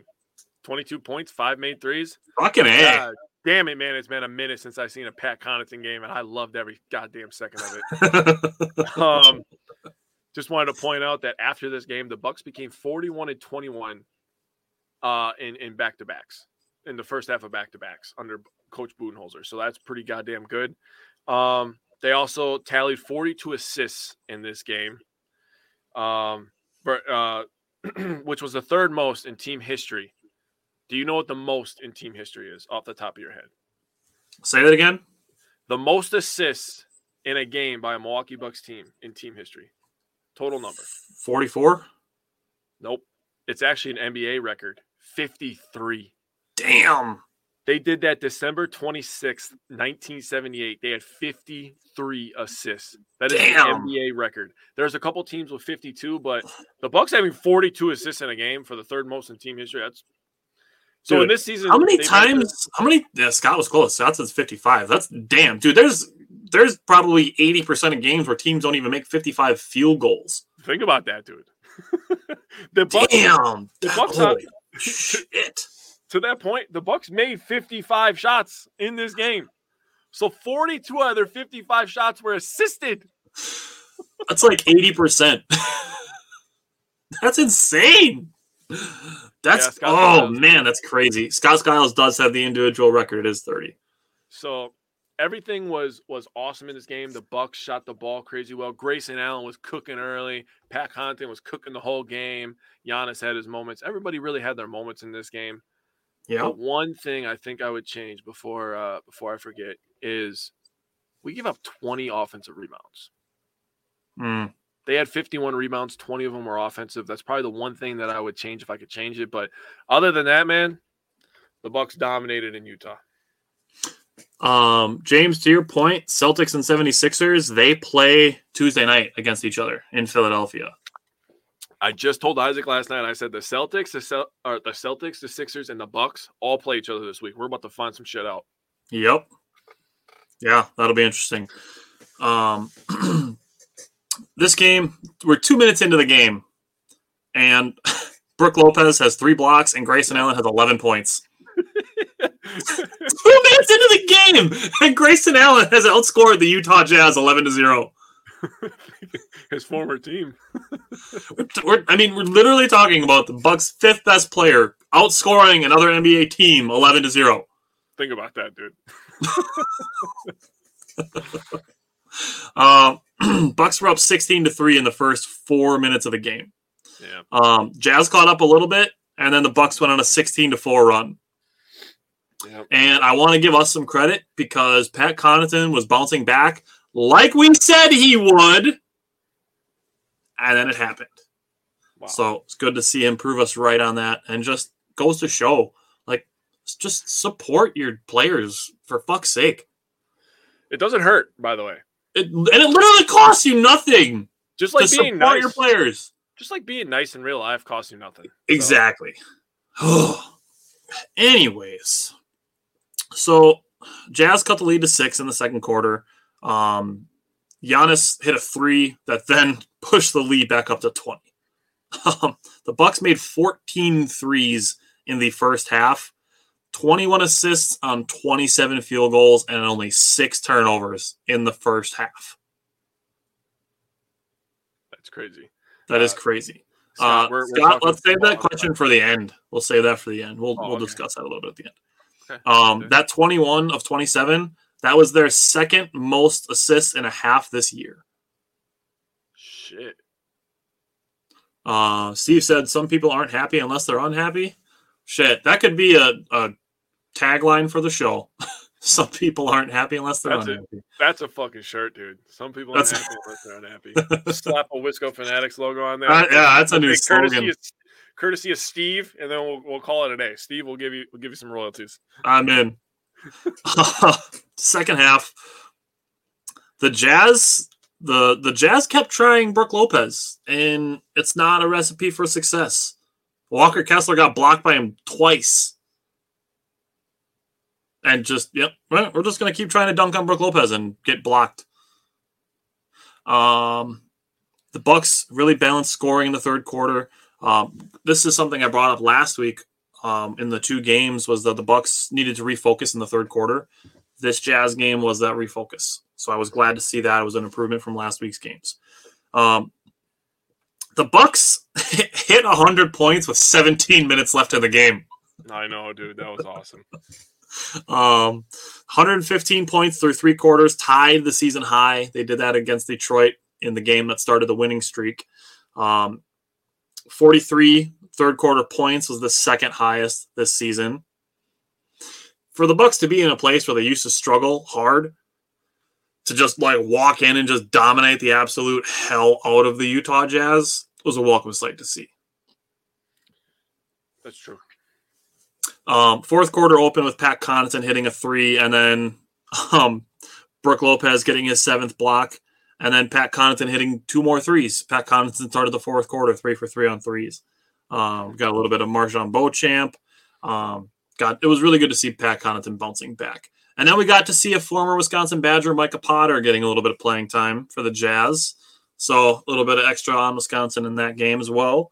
Um, I wanted to throw out Thanasis, Lindell Wigington, Pat Connaughton, guys getting tough finishes at the rim. Um, you know, if, if Thanasis is dunking on you, like like you know you're losing by a lot. um, Jake Jake brought up the assists. Uh, one guy you didn't mention, I'm surprised, is Grayson Allen. 25 points, four rebounds, two steals in 21 minutes. he was hooping, bro. 25 points in 21 minutes for Grayson Allen. I mean, scoring 11 in the first two will make a big difference, but That helps. um, Giannis 24 points, 11 assists, six rebounds, two steals in 24 minutes. So there's your point per minute there. Pat Connaughton 22 points, five rebounds, two blocks. Brook Lopez three blocks shy of a triple double, 17 points, 14 rebounds, seven blocks. Jrue Holiday a really quiet 18 points, nine assists, and Jevon Carter 13 points four assists off the bench. Um, anything else you wanted to say about the Bucks and Jazz game? Isn't that stupid that Jrue Holiday had 18 and 9 and nobody's talking about it? Think about that. Think about that, dude. The concept that thought that 18 points and nine assists and nobody's saying a word about it. That's how good we are. That's that's true. All right. Um I get it, James. James said it's how nerve wracking and fun it can be when you're on the outside looking in, and you control your own destiny for the playoffs. We dealt with it with the Packers, so we get it, James. And Brewers. And the Brewers, true, true. Um, Scott said he does that almost every game. I think he's averaging something like 18 and 8 on the season, so it is pretty close to his season average. I know. And lockdown defense, dude. That's just Yeah, that's that's consistent. Um, him, him, and Giannis model of consistency. 100%. all right, let's talk about the annoying game. All right. The the tale of two halves game. Uh, still no Crowder, Goran Dragic, not yet, but we will see him soon. But let's talk about this Bucks and Nuggets game. All right. I'm going to let you handle the numbers. I don't give a shit about the numbers. I got lots of numbers. So you control the numbers. I don't give a shit about that. I'm talking off contact shit right now. First of all, playing in Utah, high elevation, which nobody Yep. mentions, and then going back to back against the number one team in the West, also high elevation, is tough on your legs. It's tough on everything why- in your body. Right. That is why you have the tail of two halves. The legs were gone in the second half. Yeah. You could you could tell That's- that every jump. The numbers show it too, so that's a very good point. they, they were either short or long. They were they were shooting with their hands, no legs, absolutely nothing. Um, well, we didn't this year, Steve. I'll say that. Um, what the hell is Jokic doing, bro? And no, we all they had two days rest. The Bucks, the Bucks had to go back to back. Yeah, the Bucks went from Utah to Denver. Yeah, like immediately, and they had two days. The Denver Nuggets had two days rest before. So the thing about the the thing about this game is, I was arguing with a Denver fan, and I was like, dude, Jokic really proved that he was a bitch today. Like he's really falling for the NBA like flopping culture.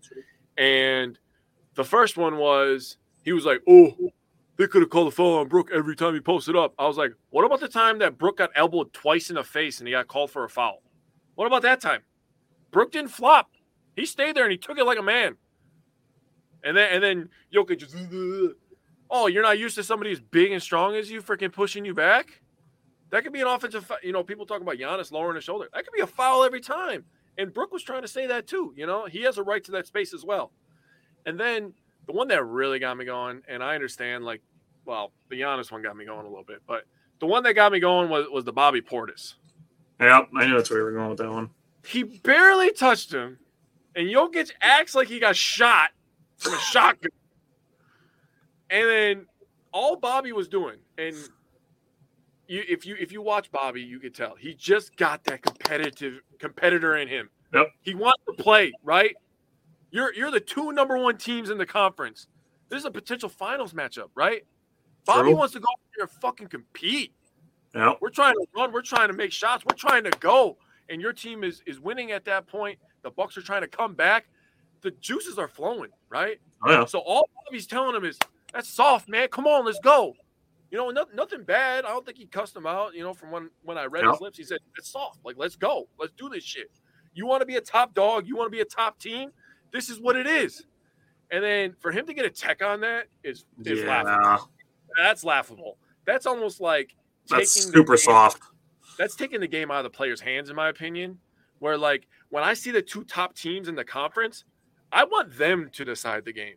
Absolutely. And that girl ref, she controlled a lot of the pace in this game in terms of Milwaukee uh, with the emotional aspect of shit.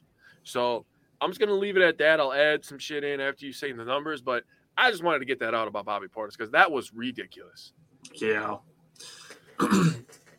so basically, all of my notes revolve around this game being a tale of two halves. Uh, as far as just the the game itself, uh, Giannis got after it early. Bucks lost track of some three point shooters in this game. Um, Jamal Murray would probably make my list of favorite non Bucks players. Like I actually really like Jamal Murray. I Um, to draft him so bad, dude. yeah, dude's a stud. Uh, I want to say, and I think you've said this before, that Bruce Brown gives the Nuggets some toughness that they've needed. Yeah, hundred percent. The Nuggets have been a a, a finesse team. Uh, I think Aaron Gordon kind of helped them get a little bit of edge. Um, Jeff Green brings some edge, and Bruce Brown is definitely an edge, tough guy. So they've done well constructing their roster. I will give the Nuggets that. Um, as for Jeff Green dunking on Giannis and everybody being like, "Oh my god," this is this is something that separates Giannis from Jokic. Is in that position, you know what Jokic does? Moves. He takes a step away from the basket. hmm Giannis takes a step towards it. Give me the guy willing to get dunked on over the guy willing that's just going to get out of the way every single time. Give me the guy with the competitiveness every time. So that's that. As far as the tale of two halves, the Bucks scored 66 in the first half, only 40 in the second half. Um, that's this is this is a little rough. I'm gonna we're gonna get to some numbers that are gonna be a little rough. And credit to credit to Denver for staying consistent, but first half rebounds Denver 21, Milwaukee 18. Uh, second half Denver 24, Milwaukee 22. So the Nuggets did out rebound the Bucks. Offensive rebounds, Bucks first half zero. Second half four. Uh, Denver had four and then three.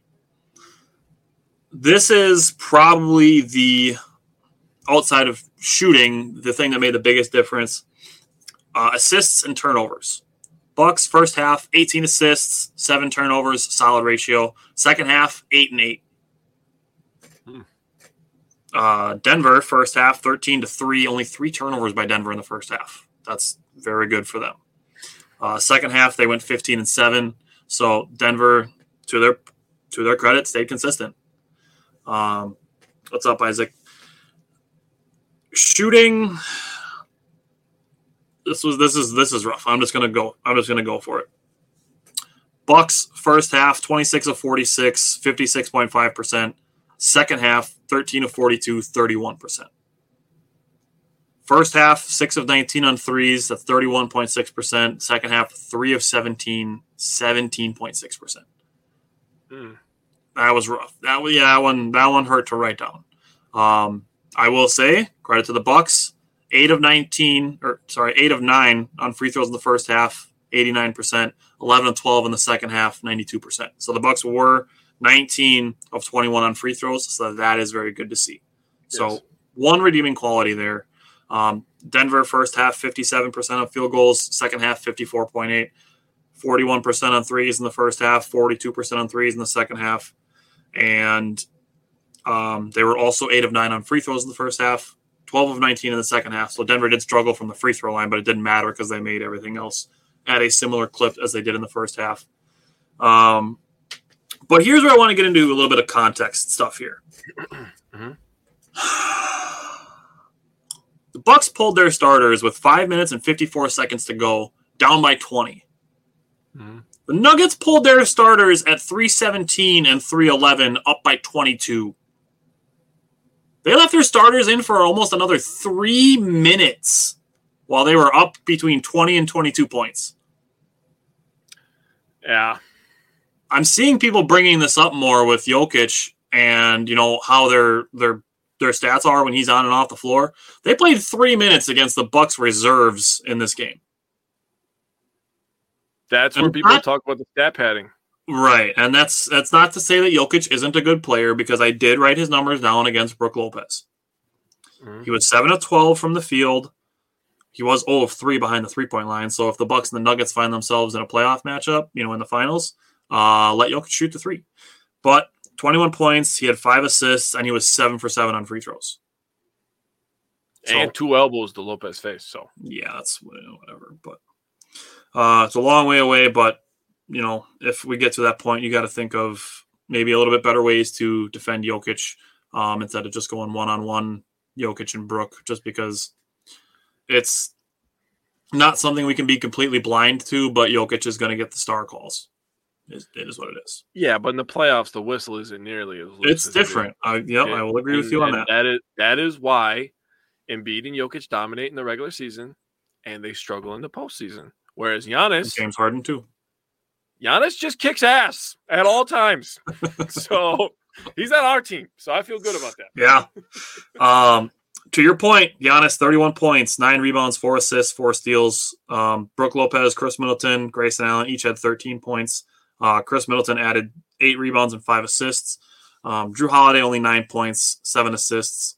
Bobby Portis 11 and six. The Bucks as a team did have 26 assists, which is still pretty solid. I'll take that.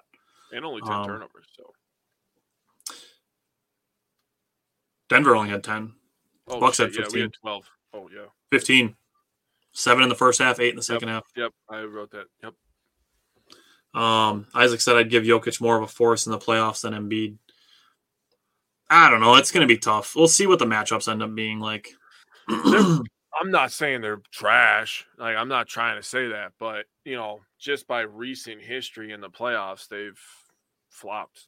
Let's be honest. Literally. Yeah. and figuratively. Um, we'll see what the matchups end up being like as far as the 76ers and the Nuggets are concerned. But personally, if the Bucks are healthy, just play their game. It doesn't matter. Agreed. All right. Let's do the last one. Uh, Bucks and Pistons. No Giannis, no Jrue. But what stood out to you from the Bucks and Pistons game? Well, we started this week playing a really shitty team. We ended this week playing a really shitty team. So we played Denver, and this is one of the cases against Jokic for MVP. Denver allows the second most points in the paint. Only the Detroit Pistons are worse. And who plays center on the Denver Nuggets? Who's supposed to control the paint for the Denver Nuggets? Okay. Now, when you look at Giannis on the defensive side, he has one of the best field goal percentages. That's my case, but we're going to look at a record without them. I don't care Yeah. about that shit. There's more context than that. That is a lazy argument, and I'm not letting it go, Isaac. Anyways, we're going to talk about Khris Middleton absolutely shitting all over his former team. That was obviously a thing this week because Grayson Allen decided to do it to, to the Jazz. Yeah. Um, Khris Middleton decided to do it to the Pistons. Um, they shot the ball well. They made they made a ton of ton of three pointers, 14 three pointers, held the Pistons to seven of 24. To only get 24 threes up in an NBA game is kind of bad, to be honest with you. I mean, Yeah. you can look at the makes, but usually the attempts are higher too. So that means the Bucks are absolutely clamping them. Running them um, off. Yeah, uh, 28 assists to nine nine turnovers. That's awesome. 22 of 26 on free throws. Absolutely awesome. Um, we only scored 38 points in the paint, but really we were making jumpers. So it is what it is. And just a little stat for you: the Bucks, since getting Coach Bud in 2018, are 17 and one versus the Detroit Pistons. We do not lose to the Pistons. so I think it's that. pretty similar against the Pacers too. They're like 14 and 2 or something like that. I will have it in my stats for next week. I'm gonna write that down. All right. Now that's who they play tonight. The Bucks have owned the Pacers as well. Um, they just won their first game in Fiserv since the building was built. um, so the Pistons and the refs kind of pissed Brook Lopez off early in this game, and he responded by going full Dirk Lopez. He scored nine points in the first quarter, had a huge dunk. Um, Jae Crowder was back. Dragic debuted. Um, middle fucking Khris Middleton had the mid range maestro going. That was nice to see. Um, it's good to see him knocking down shots actually at all three levels. Bobby Portis got a strong start shooting and rebounding. Um, the Pistons did close the gap a little bit towards the end of the second quarter, but Bobby Portis kept it going early in the third quarter. Um, Pistons went into zone, and that's where a little bit of the the lead kind of dwindled. The Bucks have struggled with zone just because they don't play it very much. Um, Isaac said, "I think losing to the Pistons gets you shunned by the NBA." Um, Scott said, "30 plus points. He looked great. He really did." And I'm gonna get I'm gonna get a little bit into into uh, towards the end of the game, but um, the Bucks actually were going under screens, kind of daring the Pistons to shoot. Um, the Bucks, or sorry, the Pistons are 22nd in three point percentage, and they are 18th in shots from 15 to 19 feet, and they are 21st in shots from 20 to 24 feet. That's not good. So the Bucks were daring him to shoot him, and the Pistons still didn't want to. Nope. But the ones they shot, they made some that kind of closed the gap a little bit. But um, we get into fourth quarter. Grayson Allen. This is this to me is the most impressive game that Grayson Allen played this week. It might be a little bit of a hot, you know, a hot take because he scored 25 against the Jazz, but Grayson Allen, is slashing and his drive and kick aspect in this game made a big difference. Seven points, seven assists in this game for Grayson Allen. He was getting driving kick looks for Pat Connaughton, for Jevon Carter, and those guys were hitting threes. That's where Jake brings up in his underrated performer stat, his plus minus. That shit makes a big difference. Mm-hmm. Um, Detroit's young. They're going to be a good team eventually. We'll see Listen, how long listen, eventually man. takes. Michigan always needs a shit team, right? And the Lions, you know, after sucking for basically my entire life, have decided to be good finally. So now the Pistons and I believe the Tigers suck ass too. So Yep. uh, the Pistons and Tigers have taken over as the shitty teams in Michigan. Yeah, I mean the Tigers signed Javy Baez, so that's really all you need to know about them. um, Isaac said the bill the Bulls look under their bed for Grayson Allen. yeah, I would love to play the Bulls again in the playoffs. That'd be fun.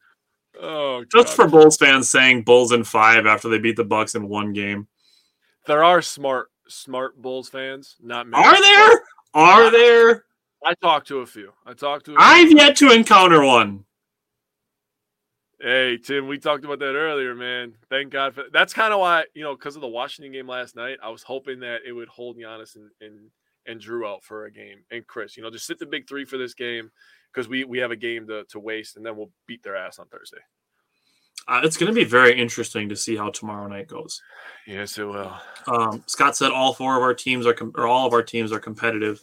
Um, Scott, I have yet to. What I shouldn't say that. I've encountered one smart Bear fan ever. Ever. Oh, wait, sorry, sorry, sorry. Two.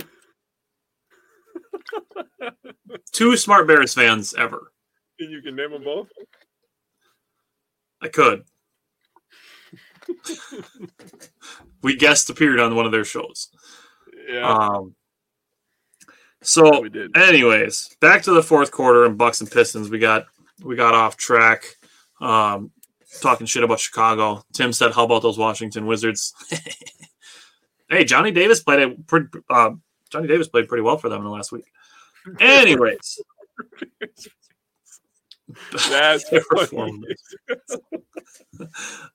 oh god. I want to bring up a couple people other than Grayson Allen. Um, closer Khris. We got closer Khris Middleton back in this game, um, hitting tough, tough, deep twos after Detroit cut the lead to 2 Mhm. Uh, also, Wesley Matthews made some pretty clutch plays in this game. Uh, Wesley Matthews, this is a sequence from Wes Matthews. He gets a great box out on Marvin Bagley, gets a rebound, dribbles the ball up, and hits a cross court pass to Jevon Carter for a three. That That's a five point swing by Wesley Matthews out of his entire possession. Um, next play, affecting the game dis- defensively. And I want to bring up something that Steve Novak said. Steve Novak called him a disruptor.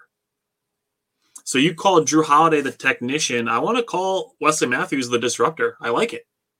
I'm with it. That's his job, dude. I, I like that. Uh, Scott said he's overlooked. Wes and Carter are awesome. They're they're dogs, both of them. They're both dogs. Absolutely. The Bucks are filled filled a roster with just a ton of specialists and players that could do multiple things on the court. Yeah. And under Bud's system, it's a beautiful thing. It, it's yeah, it works out very very well.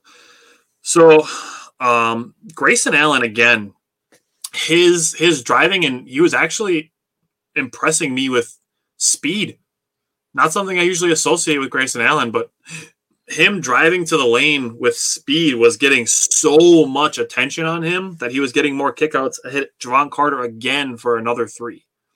Um, you brought up the 28 assists. 28 assists, only nine turnovers. Mhm. Honestly, one of the things that really kept this game even remotely close was Detroit shooting 36 free throws. Yep. Um, Brook Lopez, 22 points, helped put the game away. And then Khris closing the game and one finger roll. Great to see him just executing in those moments, regardless of who it is, because you're still playing an NBA team. Agreed.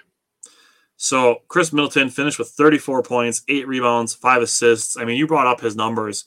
20 for him to be doing 23, six and six, like I mean, we talked about it last year during the Celtics season. It's like the Bucks could use a guy who can give you 25 and five. And Khris Middleton's like giving you 23, six and six. Take this into perspective real quick, right? You have Giannis, he's Giannis, right? You have Jrue, we talked about it, model consistency. He's Jrue Holiday. He's going to give us points, give us assists. He's going to lock you down on defense. Khris is coming back into form. Post All Star break, Brook Lopez is averaging 19 fucking points. We have a big four. You could have four people averaging 20, dude. That's nuts. That is Scott, I'm glad they didn't rush him back. He's healthy now. He's he's. it- It's not even that the health is the thing anymore. Scott said, or not Scott, um, Bud said that right now the only thing they're doing is that he said there's just one layer of conditioning left. And we have, we still have a little bit of time left, and obviously, I think our first round matchup is going to be a layup. Hopefully, it's the Bulls. I'm crossing my fingers, but that'll just be some warm up games, and then we can get into the real thing. Probably play the Cavaliers in the second Or the round. Knicks. Donovan Mitchell's a different animal, man. I don't know. The Knicks are pretty. I- I- the I get Knicks it. are probably a better team. Evan Mobley's been playing really freaking good lately too. So Well, he got exposed a little bit in their last game. I'll say that. yeah, That's fair. That's fair. It'll that'll be a good matchup. Nick Knicks and uh, Cavs. That's that's good basketball. That'll be a good basketball series. Yeah. I'm gonna, I'm gonna watch the Bucks whoop the shit out of whoever they play in the first round, and then I'm gonna be paying attention to the Cavaliers and Knicks because that's gonna be some good stuff. Uh, to the point of not rushing Khris Middleton back and there being another layer of conditioning, uh, I think one of the things will be is going to be late game legs. Um, Middleton, unfortunately, was one of seven on threes in this game, but Yeah. That does also mean that he was 12 of 16 on twos. Damn, that's 75% inside the three point line. That's a, that That's is- that's Giannis shit, and Giannis doesn't shoot outside the paint that's very often. So that's what I mean about perspective and digging deep, man. That's that's that whole different level of of of perspective that I'm talking Yeah. about. Do we want to answer Um, this? I'll, I'll get there. I just want to throw out a couple more things from the the Pistons game, and we can talk about that and the what's next. Um, Okay. Bobby Portis, twenty one points, fourteen rebounds. That guy expands. He, Bobby Portis is a goldfish. He expands to fit the size of the tank that he's put in. tell me I'm wrong. Alright. Don't look me in the face and tell me I'm wrong. He expands That to fit the tank that he's put in. Giannis is out. was, Bobby Portis put in the starting lineup. Drops twenty one and fourteen. At no point in my day did I think I was going to wake up and hear about Bobby Portis being to be goldfish, on. I don't have that in my notes, by the way. That just came to me. Bobby Portis is a goldfish. that was golden. 148. I want that needs to be a real 148. I'm writing it down. That was Uh, top five moments of the show ever, maybe. Bobby Portis was- is a goldfish. That, dude, I was like literally so shook. I thought it was funny immediately, but I was shook that you said that that I I didn't know what to do. I was like, hold on. Well, it's like it's one of those things. Like the more you think about it, the more it makes sense, right? yeah, it, um, it did. Bobby Portis is awesome. Six man of the year. That's a great analogy. Scott said he's never heard that one before. Hey, now you know why you come here. You get great analogies like apples and bananas, right, Jake? Shut up, man. Ah, welcome to things that will never be let go, Jake. Sorry. Not sorry. Uh, one more point on Khris Middleton. For him to be one of seven on threes, if he makes normal what he does, say he's three or four of seven, he's dropping 40 on you. Oh yeah. Uh, Scott said, I'm retired Navy too. That's that's awesome. um, Brook Lopez, 24 points, also 14 rebounds and two blocks. Jevon Carter, really quiet, 22 points, six of seven on threes. He was he was just the shooter of this game. He was spotting up, man. Uh, Pat Connaughton, seven points, five rebounds. Grayson Allen, seven points, seven assists. We did get to see Goran Dragic make his Bucks debut. He only played eight minutes. He didn't score any points, but he did have three assists. That was fun. That was. I did not All expect that Pistons So- recap to be as good. I know we got yeah, we got some fun stuff out of that. So thank you, Pistons. We got the Bobby Portis and the goldfish analogy out. Uh, all right, so back to a serious a serious question. Isaac said, when the team reduces its roster for the playoff, who do you think is the odd man out? Shit, the Bucks might go ten deep in the playoffs. Dude, I They honestly honestly might. out. I don't want to cop out, but I'm gonna give like a straight answer that I literally feel in my gut. It's going to depend on matchups. I really firmly believe that. That's fair. He's good. He's going to decide what guy in their play style can take advantage of certain guys, like a Payton Pritchard. If, if we play the Celtics, that little Jevon Carter's going to play more. Jevon Carter's going to be on his ass, right? That's going to be a Yep. great. That is a great even matchup. Pritchard. I'm going to be honest with hot. you. Bucks and Celtics, like Jevon Carter is going to play more minutes than Bobby Portis. I mean, like, that's I could see that. We well because they go small. They run a small Right. lineup with having Tatum. You know, we, we'll probably go small too, but uh, we're gonna have Brook. We're gonna have Giannis on the floor for a majority, and we've already talked a few weeks ago about the flexibility of the lineups having Giannis and center Yep. at center a little bit more for short Yep. spurts. So You Yeah, asked I me think- just two weeks ago about offensive and defensive closing lineups. Yeah. Uh, my offensive lineup has uh, Joe Ingles inserted into it for Grayson Allen. Um, I mean, Scott said Thanasis is the is the simple answer, but I don't see it. He's the cheerleader. I, I mean, mean- he'll be. I don't know if that will be rostered, but I think he's going to be there. I'll, t- I'll tell Um, you what, Scott. If we get Thanasis in the game against the Celtics, like Tyler said before, We spanking that ass. That's all I know. Uh, Scott said Joe is awesome, and he's a guy we didn't really talk much about, but we talked. We gave Joe Ingles a lot of credit over the last two shows uh, for his for his offensive improvement in March. Um, Damn, that's what I forgot. I was gonna get his three point percentage. you still can. I mean, we still got some March left. So, looking at what's next for the Bucks, they play tonight in Indiana, tomorrow home against Boston, Saturday or sorry, Sunday home against Philadelphia, and then Tuesday they are at Washington, who just beat the shit out of the Celtics by 19. But leave it to NBA to, to throw you a reel of Jaylen Brown getting a dunk while also taking a massive fat L uh, to the Washington Wizards. Take all of that, Jalen. Stupid mask. He's probably not going to be back in Boston. It sounds like. I'm telling you, bro. They there's no way they can afford both of them. There's no way. No. I way agree with you. I've agreed with you, and I've said the same thing. Um, Isaac said "Ghost, this is the true go to the Antetokounmpos. You're just saying that because he brought you a championship in LA. Single handedly. It was him and Anthony Davis that one time against the Jazz. Yeah. Other than that, Kostas carried you to the, to a championship. You remember like four years ago when when Laker fans thought that Kostas was going to bring Giannis to the Lakers? Bro. I was like, really, bro? Pepperidge Farm remembers. Like like he like he isn't his own like like person, makes his own decisions.